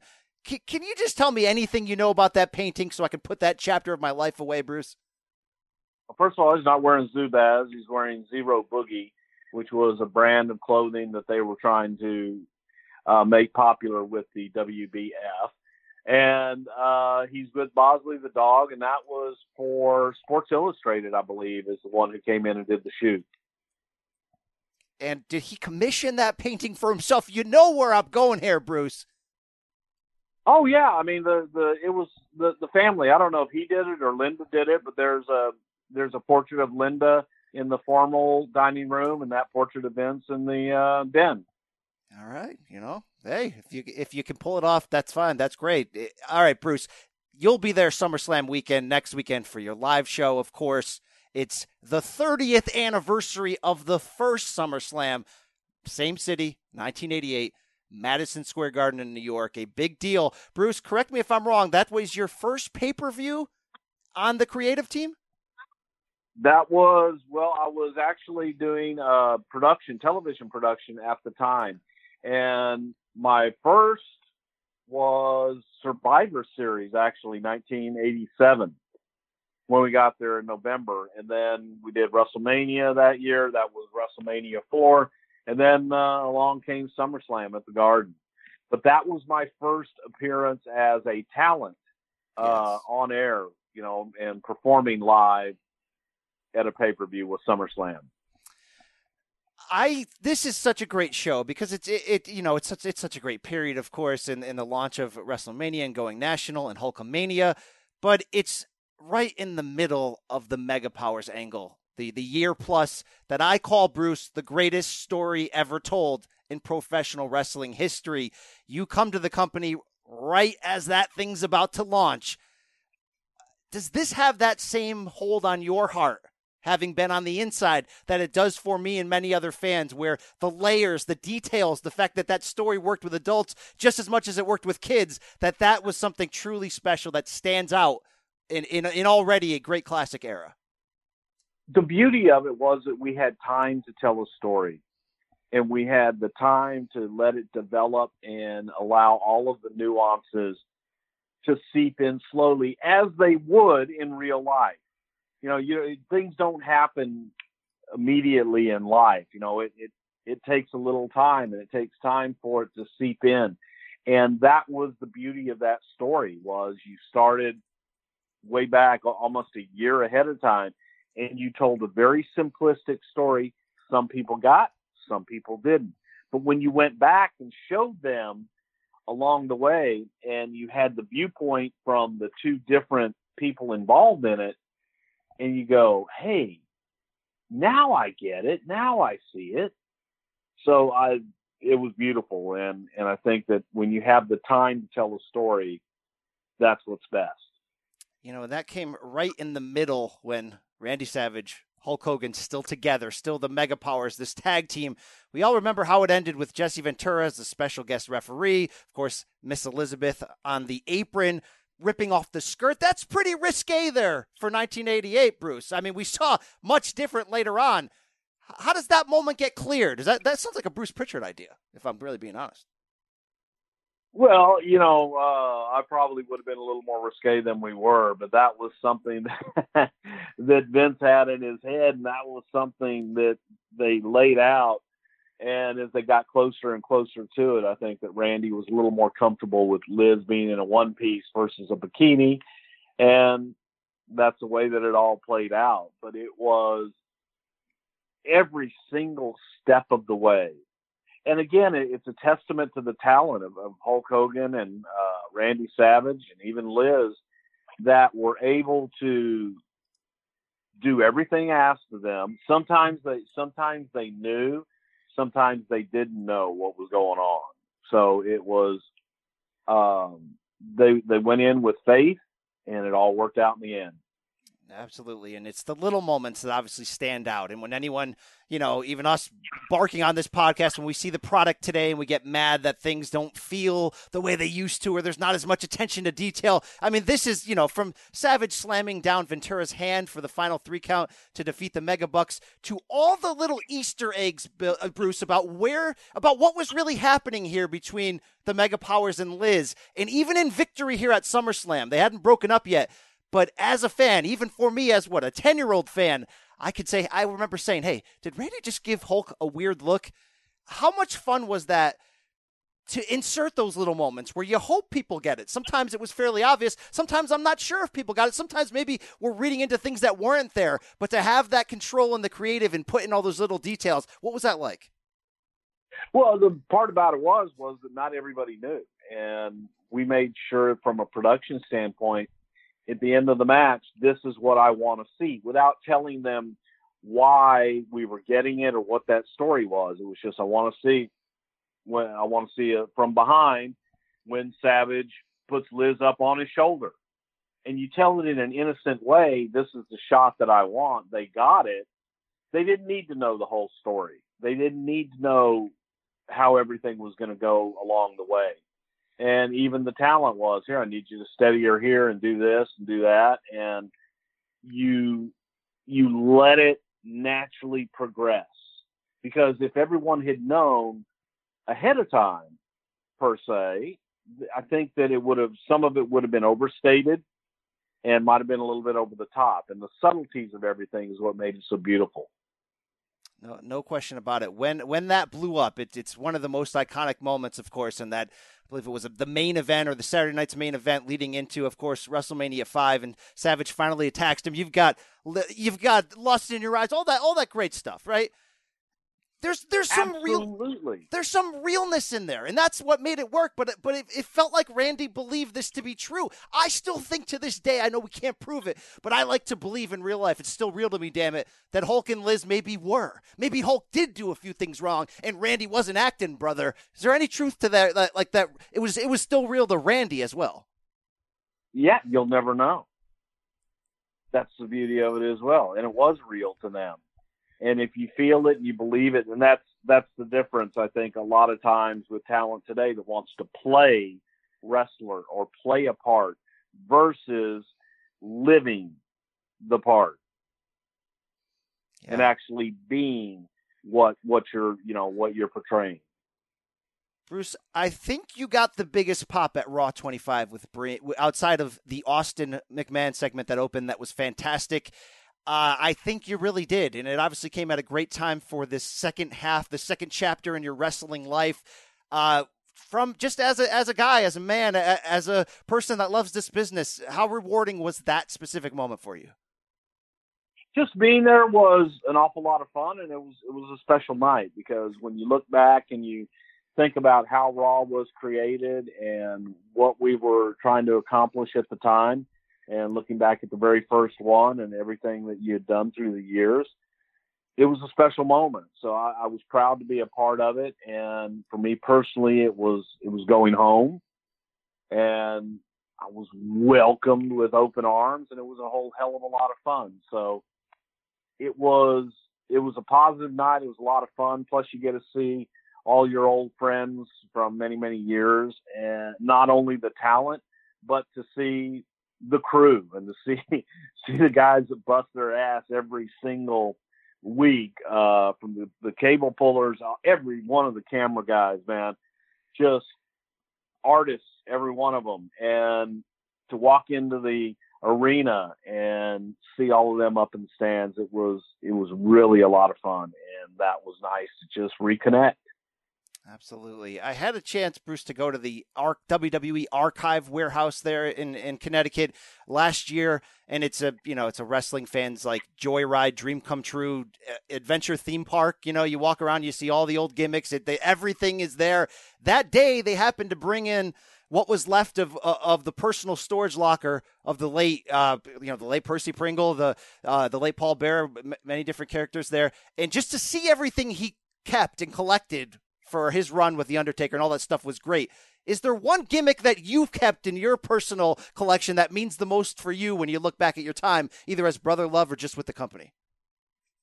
You know, um, I don't know. Uh, you know, people ask me that all the time. I, I have the death mask of Maurice Tillet, the French Angel, a bronze death mask, the only one in existence. Now, there's some other that are the uh, plastic molds of it, but I've got the only bronze death mask of Maurice Tillet. And I've got all my booking books, and I have almost every single legal pad from roughly 1985 until I left. Wow. Um, my handwritten notes. I have all that. That's what means something to me, and, and those special, those moments, because that was a part of my life, and that was that was fun. I don't really have. I'm not a big collector like that, where I, have got to have this or I've got to have that. I, I enjoy the things that mean something to me. Like, for example, Dusty Rhodes, one of the first, they did a special edition uh, Dusty action figure, and Dusty was sitting in the office one day, and they came in, and he says, "Pumpkinhead, I'd like you to have something," and he gave me his action figure, and it wasn't the action figure as much as it was what he wrote on it, and you know, I had that displayed in my office, um, just because it was it was nice words from Dusty, and I got one of the first ones. Can, um, can you share any of that, Bruce, or is it too personal? share any of what? What Dusty wrote on there to you?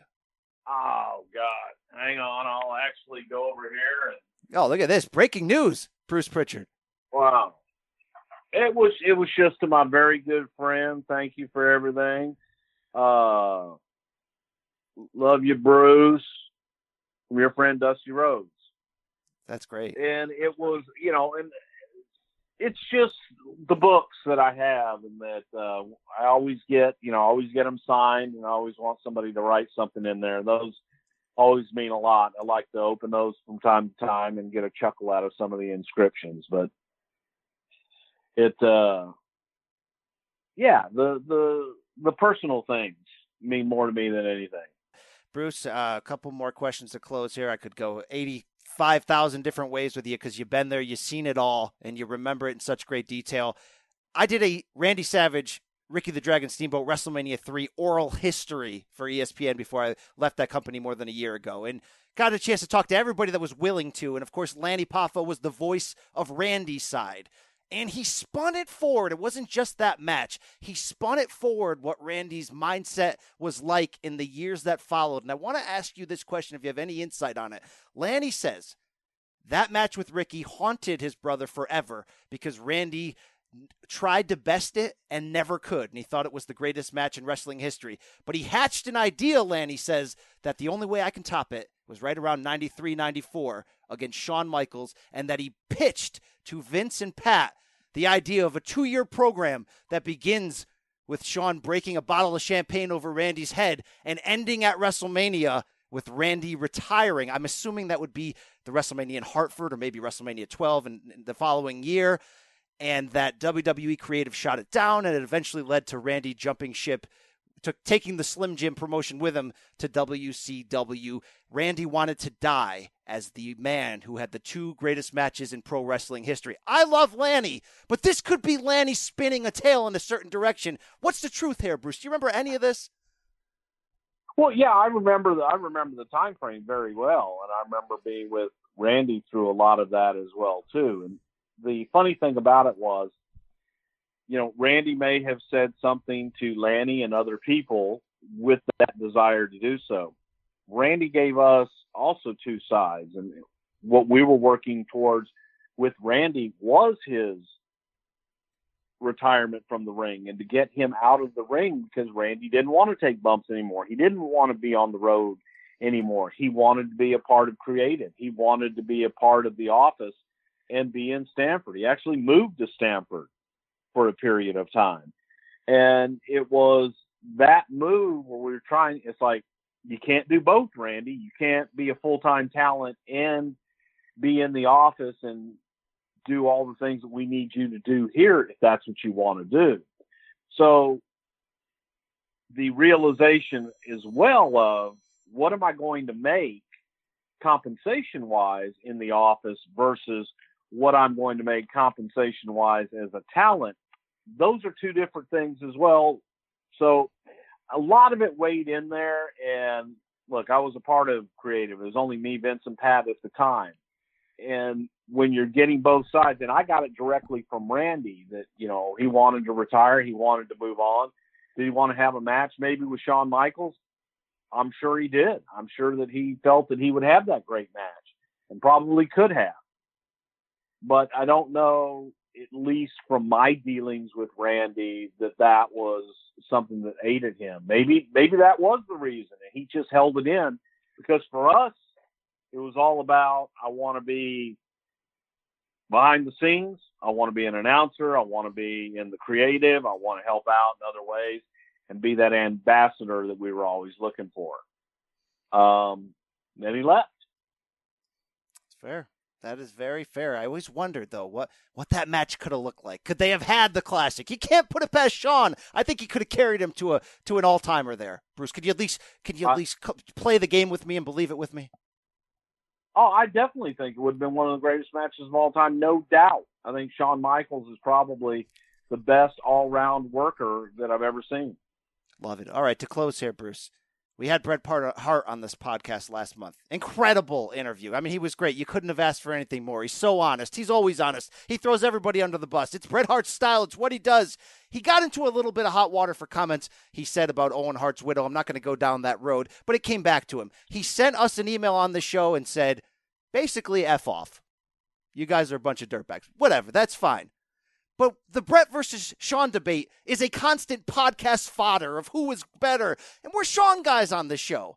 But you were behind the scenes. You know maybe who was better. Not just easier to work with, not just a guy who can get great matches out of guys who couldn't work, but you knew their creative mind too. Is there any way you'd be willing to throw your hat in the ring definitively on the Bret versus Shawn debate? And don't let the fact that he told me to F off play into your decision at all. No, I, I think that Shawn is a better all-round worker. He's he's the better talker. He's a better promo, and he can have a match than and everybody. The flaw, as far as Bret, I think Bret is one of the greatest people I've ever seen. He he makes art when he's in the ring. The part that is lacking on Bret's part is the promo skills, and that is where Shawn has him, and that's where Shawn has the edge, and that just extra bit of cockiness. Uh, Bret Hart when Bret was doing the uh, anti-USA stuff pro Canada was to me some of the best work of, of any talent I've ever seen in the business. So, you know, I think they're both great in their own right, but for me, the money's on Shawn. Love it, love it. One word answer to close, Bruce. Did Bret screw Bret? That's all I need. Yes or no? One word answer. They can yeah. hear the details in your podcast, something to wrestle with if they want to go deep. But what do you got for me? Well, hey, man, head on over to brucepritchard.com for all things Bruce Pritchard. You can get the podcast. We drop every single Friday at noon. And t shirts, Patreon, every single thing, our live event tickets. If you want to come see us, check it out at brucepritchard.com. Don't put a T in my name. Put one on your back, by God. Love it. Hey, boxofgimmicks.com, that's still your thing, too, right? People can buy stuff there? You got some other stuff over at boxgimmicks.com as well. Save with Bruce. Is that still a thing? You got the the URLs on lockdown here. Save, save with Bruce, man. You better believe it because we will save you money on a brand new home mortgage. Or if you want to just uh, reconcile some debt, consolidate some debt, and uh, refinance, we can do it all. But you can get to every single bit of it at brucepritchard.com, man, and then we'll take you there. Love it. Hey, August 18th, Gramercy Theater, SummerSlam weekend in Brooklyn. Check out Bruce and Conrad. You guys are are really, really making it work with this with this two man show idea. Congratulations on that. Starrcast all in weekend, Chicago, September 1st that weekend. Bruce, thank you for generosity of your time and for dealing with a schmuck like me who couldn't put the uh, the, the wires together and cross them and, and, and get you on the first time. Thank you so much for being a great a great foil for this, Bruce. We're big fans. I can relate. I can relate. I'm technology challenged. It's all good. One message to close. Thank you, Bruce. Thank you. Thank you, guys. Talk to you later. Wow, special special thanks to Bruce Pritchard for going going deep with us here. Going going deep with the BC. I wish you could have been there. I wish you were here, but it didn't happen, Adam. Hopefully we'll get this thing figured out. I mean, these these we feel like two jerks here. We can't press the right button and connect phone calls. But Adam, no one's been there like Bruce. No one tells funnier stories than Bruce. No one delivers it. There's a reason he's a podcast king. And hey, SummerSlam weekend when he's going to be there in Brooklyn with his two man show with Conrad, I got to check one of those out one of these days because those guys have built a business off of this, and and and they're pretty damn entertaining. It's really impressive to see what they've done. And being candid, I did not like. I knew their show was extremely popular, but since I watched all this wrestling, I didn't necessarily think I needed to relive it, even though there was some behind the scenes stuff. But I started watching them legitimately when they got on the WWE network. And I was like, wow, this is really entertaining. And since then, I have gone back and listened to their shows, and we don't mind promoting them because they, they don't c- compete directly with us. They're talking old school, you know, bring you bring you back behind the scenes. We're talking present day. Uh, but regardless of any of that, extremely entertaining person. Uh, great show, something to wrestle with. Uh, Bruce Pritchard. Um, and yeah, I'm just thrilled that he was able to join us this week. It's one of the best guests I think we've had to this point. Absolutely. All right. Now we skipped Hero Zero. We got to get your DM slides because we care about the people, for the people, by the people. It's Kentucky long, long Rifle time. Kentucky Long Rifle. What is that, an email? Can I have your attention, please? Oh, boy. Not this guy. I've just received an email from the anonymous Raw general manager. Michael Cole, shut up. Exactly. Get Do you Cole think- off of our timeline, please. Do you think that would get major heat today if they brought it back? If you brought back, uh, The anonymous general manager. oh, I thought you were going to say heel Cole and we'd be hearing this. You just got schooled by Vintage Cole. I would love a shout out if they brought that back for like one episode even and did the uh I think they did it for a Raw anniversary. I don't. I don't think it was Raw 25, but they I think they did it for something, and it got booed very heavily, and Michael Cole did too. All right, sliding into our DMs this week, we're starting off with Mick Johnson at Mick Johnston. I'm sorry, J O H N Yeah, that's, that's an error on my part, Oh, Mick Johnston. It's Johnson, It's fine. Johnston, whatever. It's all the same, right? Whatever. Mick. Mick. Good first name. Good wrestling name. Uh, he's just thrilled that R-Truth got the full entrance on SmackDown, and he knew that you would be popping huge. I can tell you, I was popping huge because I love R-Truth. What about you? Dude, I love, I love R-Truth, and I, I hate that they don't use him enough. Because, by the way, when he's just doing like the dumb man routine, he's hilarious. That line about having to beat Carmella to get a title shot was perfectly delivered. Even in the Royal Rumbles and the ladder matches, when he does the "I don't know where I'm at" routine, always great. And, but if he was just that, it'd be fine. It is what it is. The guy still delivers, dude. He's 46 years old. He might have the best body, like uh, you know, in terms of just being ripped and being fit. And although the jorts may have been a questionable look this week, that guy always brings it in the ring. And I feel like every two years he'll get six months where they care about him a little. I mean, WrestleMania 32, I think he was in that ladder match, or maybe it was 31 for the title. Once in a while he'll get a little shine, but I popped for the full entrance. It gets me every time how he throws in all those extra, like, whoop, there it is stuff. And the guy can actually go. Uh, Am I crazy? I know I fall. I, ha- I have a problem. I fall in love with these mid carders, and I just want them to win and and work so bad because I see the potential. Like Tyler Breeze, my man, you're going nowhere, and I love you. I think they can do something with R-Truth, whether it's comedic, whether it's a heel. Tell me, tell me I'm wrong. You're not. It, see, Tyler Breeze is ridiculous. Like I know he's a very good worker, and and I like him, and in NXT, blah blah blah. But R-Truth, I have always loved R-Truth, and there was that short period of time where he was actually in a WWE title match against John Cena, where we knew at the time there was no way they were putting the title on R-Truth, but you still had that sliver of hope that like, holy crap, they might put the title on R-Truth, right? I love him. And there was a period of time where they were doing the stupid gimmick or something that was tangentially related to it that I didn't like and I thought it was getting a little ridiculous. But I loved everything I saw on Tuesday. When I saw him in the ring, he did his full complement of moves. He still did like the spin, drop kick, and all the nothing was reduced. And for that guy to be 46 years old doing that is ridiculous. I would love to see him get into a US title feud or or to actually do a team with Tye Dillinger, which I think would be very entertaining. The perfect truth. Um, wow. They could do something with those guys. And yeah, I, there's no reason those guys can't be like Heath Slater and Rhino on SmackDown. I right fully agree. And by the way, in the perfect truth, uh, Dillinger's Jannetty. Let's be real. Let's just be real. Oh, of course. Oh, come on, of course. Uh, moving on here from Black Saber Jr. at TKCXP. That's a lot. Uh, of, he- that's a lot of uh, non-vowels there. Yeah, it is. Uh, he says, I know right now there's almost too much wrestling to watch, and that is true, especially for this month. Uh, but when there's a lull, what are you guys watching on the WWE network, excluding NXT and 205 Live? I'll start just, I watch a lot of the new things they produce. If there's a 24, a 365, um, a ride along, I enjoy those very much. Table for three, the shows that they produce consistently and give us new episodes of, I tend to watch. And there's even a couple of hidden gems that I've uh, when I've been really, really, really bored, or when something's ended and I just wanted to see what else there was. I watched like The Rock's first ever match, Steve Austin at OVW, stuff like that. I'm still, still, even though I've seen every episode and I go back to them, I'm still addicted to Legends of Wrestling. It wasn't even a WWE Network show; it was a WWE On Demand show from ten years ago. You know that round table; they got all the legends on there: Kevin Nash, Jim Ross, Okerlund, all those guys.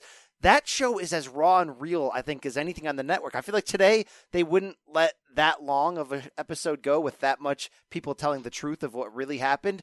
And the cool full circle on that, Adam, and I sent you a message on this, is I was hanging out at the CBS Sports satellite office in Stamford, Connecticut yesterday in the same studio where they filmed that. I didn't know that. There was a guy that worked in that building was like, "Hey, you know WWE used to work used to film here. They, you ever hear of that show?" I'm like, "That's my show. That's my jam." Pretty cool to be there.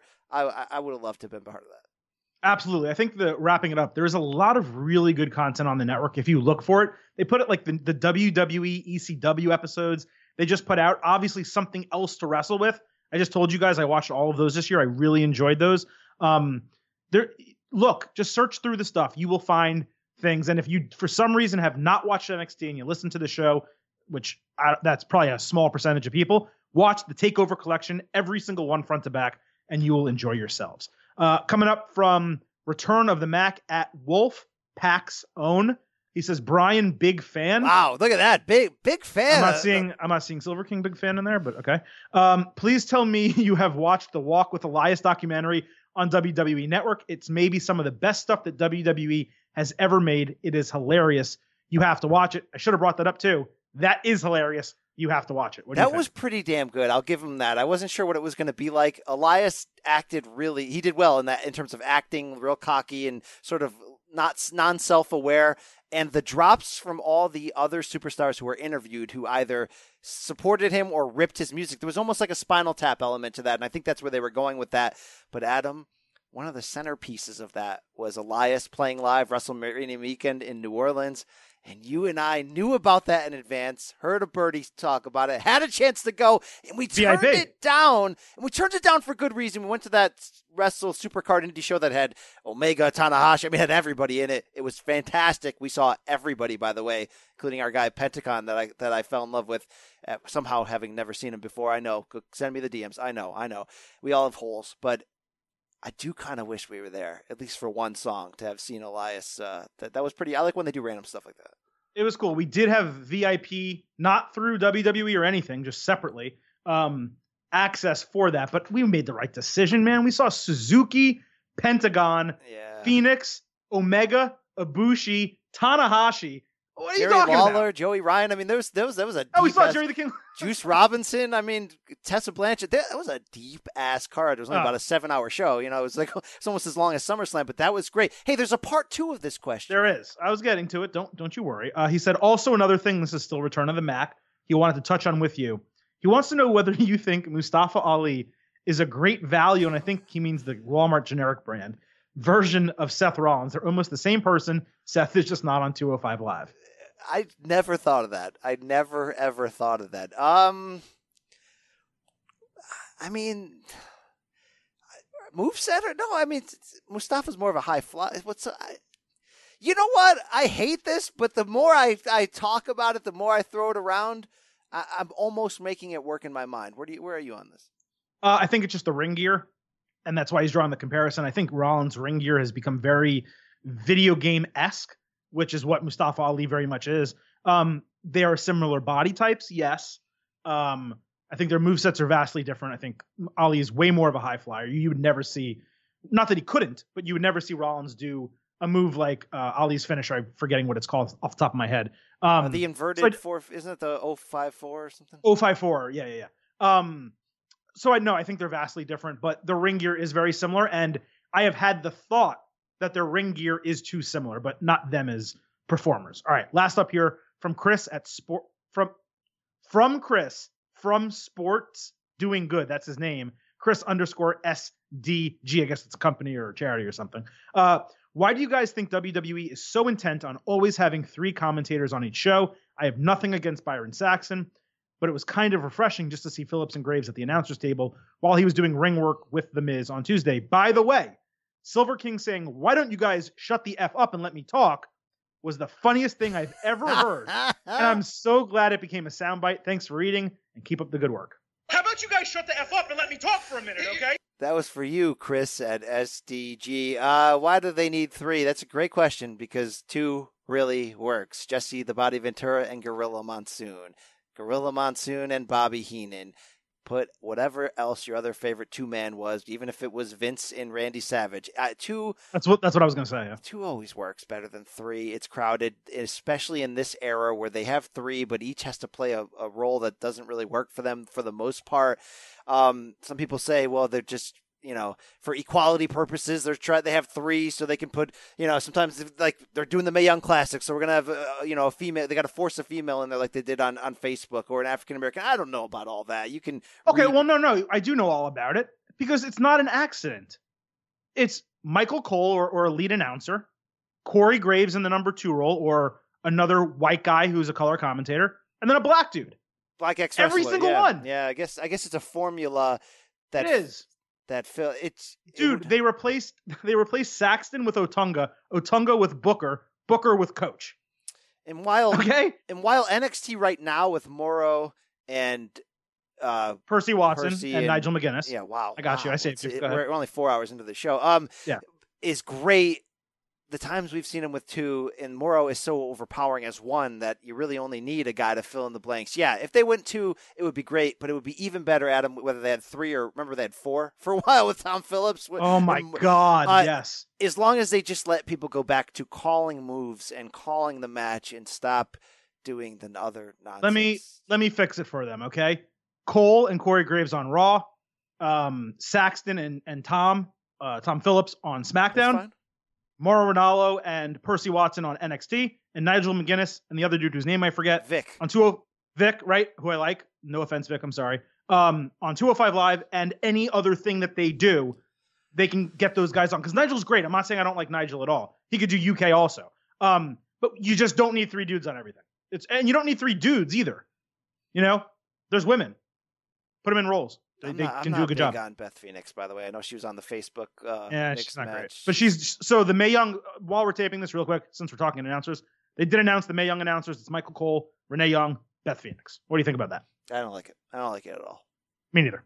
Renee Young's not good in that spot. I mean, we've already seen it in NXT. But hey, shout out to Renee Young. I'm a big fan of her. She always tells us on her show how to get a hold of Nick, even though he's not even on the show anymore. You can find him on uh, Instagram and Twitter and slide into those DMs, Yeah, ladies. we may, thank you for your DM slides, people. We may never see Nick again on the show, and that's just fine. Maybe we'll start ZipRecruiter. Get we'll get on there. We'll get we'll get a new third person. And uh, special thanks again to Bruce Pritchard, Adam. Uh, field spot. My field spot is the Matt Riddle rumors coming to WWE SummerSlam weekend. Fired up. If you believe what you read, it's happening. I know he just chipped the tip of his finger off with a chair in an indie hardcore match, but this guy, the former UFC fighter the guy who loves to talk to Samson. Bitch, you know what I want. Yeah, I know what he wants. Get that guy in WWE. I know he's not going to skip NXT, and he shouldn't in theory, and he's great in the indie style, and he's going to be great on NXT if this is all true. But I think long term, he's so good. He can go to the main roster right now, and he'd figure it out. I love this. We'll talk. We'll talk NXT more in depth next week as we preview uh, NXT Takeover. You know, heading into SummerSlam. But this Aleister Black, Johnny Gargano, Tommaso Ciampa, Ciampa storyline, holy crap, is it good? And PW Insider, spoiler alert, you can skip you know the rest of the show if you don't want to be spoiled. PW Insider is reporting today, uh, this is Wednesday, that Aleister Black will indeed miss Takeover after getting a groin injury, a legit, real one. uh, in a match with Tommaso Ciampa. I have no idea what they are going to do. I am excited to see what Triple H and company come up with, but I was very much looking forward to that triple threat match. I am right with you. But hey, that is it for our show. It is time to say goodbye. Kano, say goodbye. Goodbye. Say goodbye. Goodbye. Okay, now get out of here Boy, that's right a little now. rough, Randy. No, yeah, but it is rough. Yeah, wrestling is a rough sport. It is. It is. Uh, Adam, watch the G1 finals this weekend. A blocks, B blocks, and the final. People out there do the same. It will invade you. It will touch you. You need it. This is what you want. You'll want to see so many best bouts. Best bouts. Yes, you will see that. Enjoy. Follow us on the Twitter at In This Corner CBS. Adam, do you have anything to say to the people as we exit? Just two words. We out.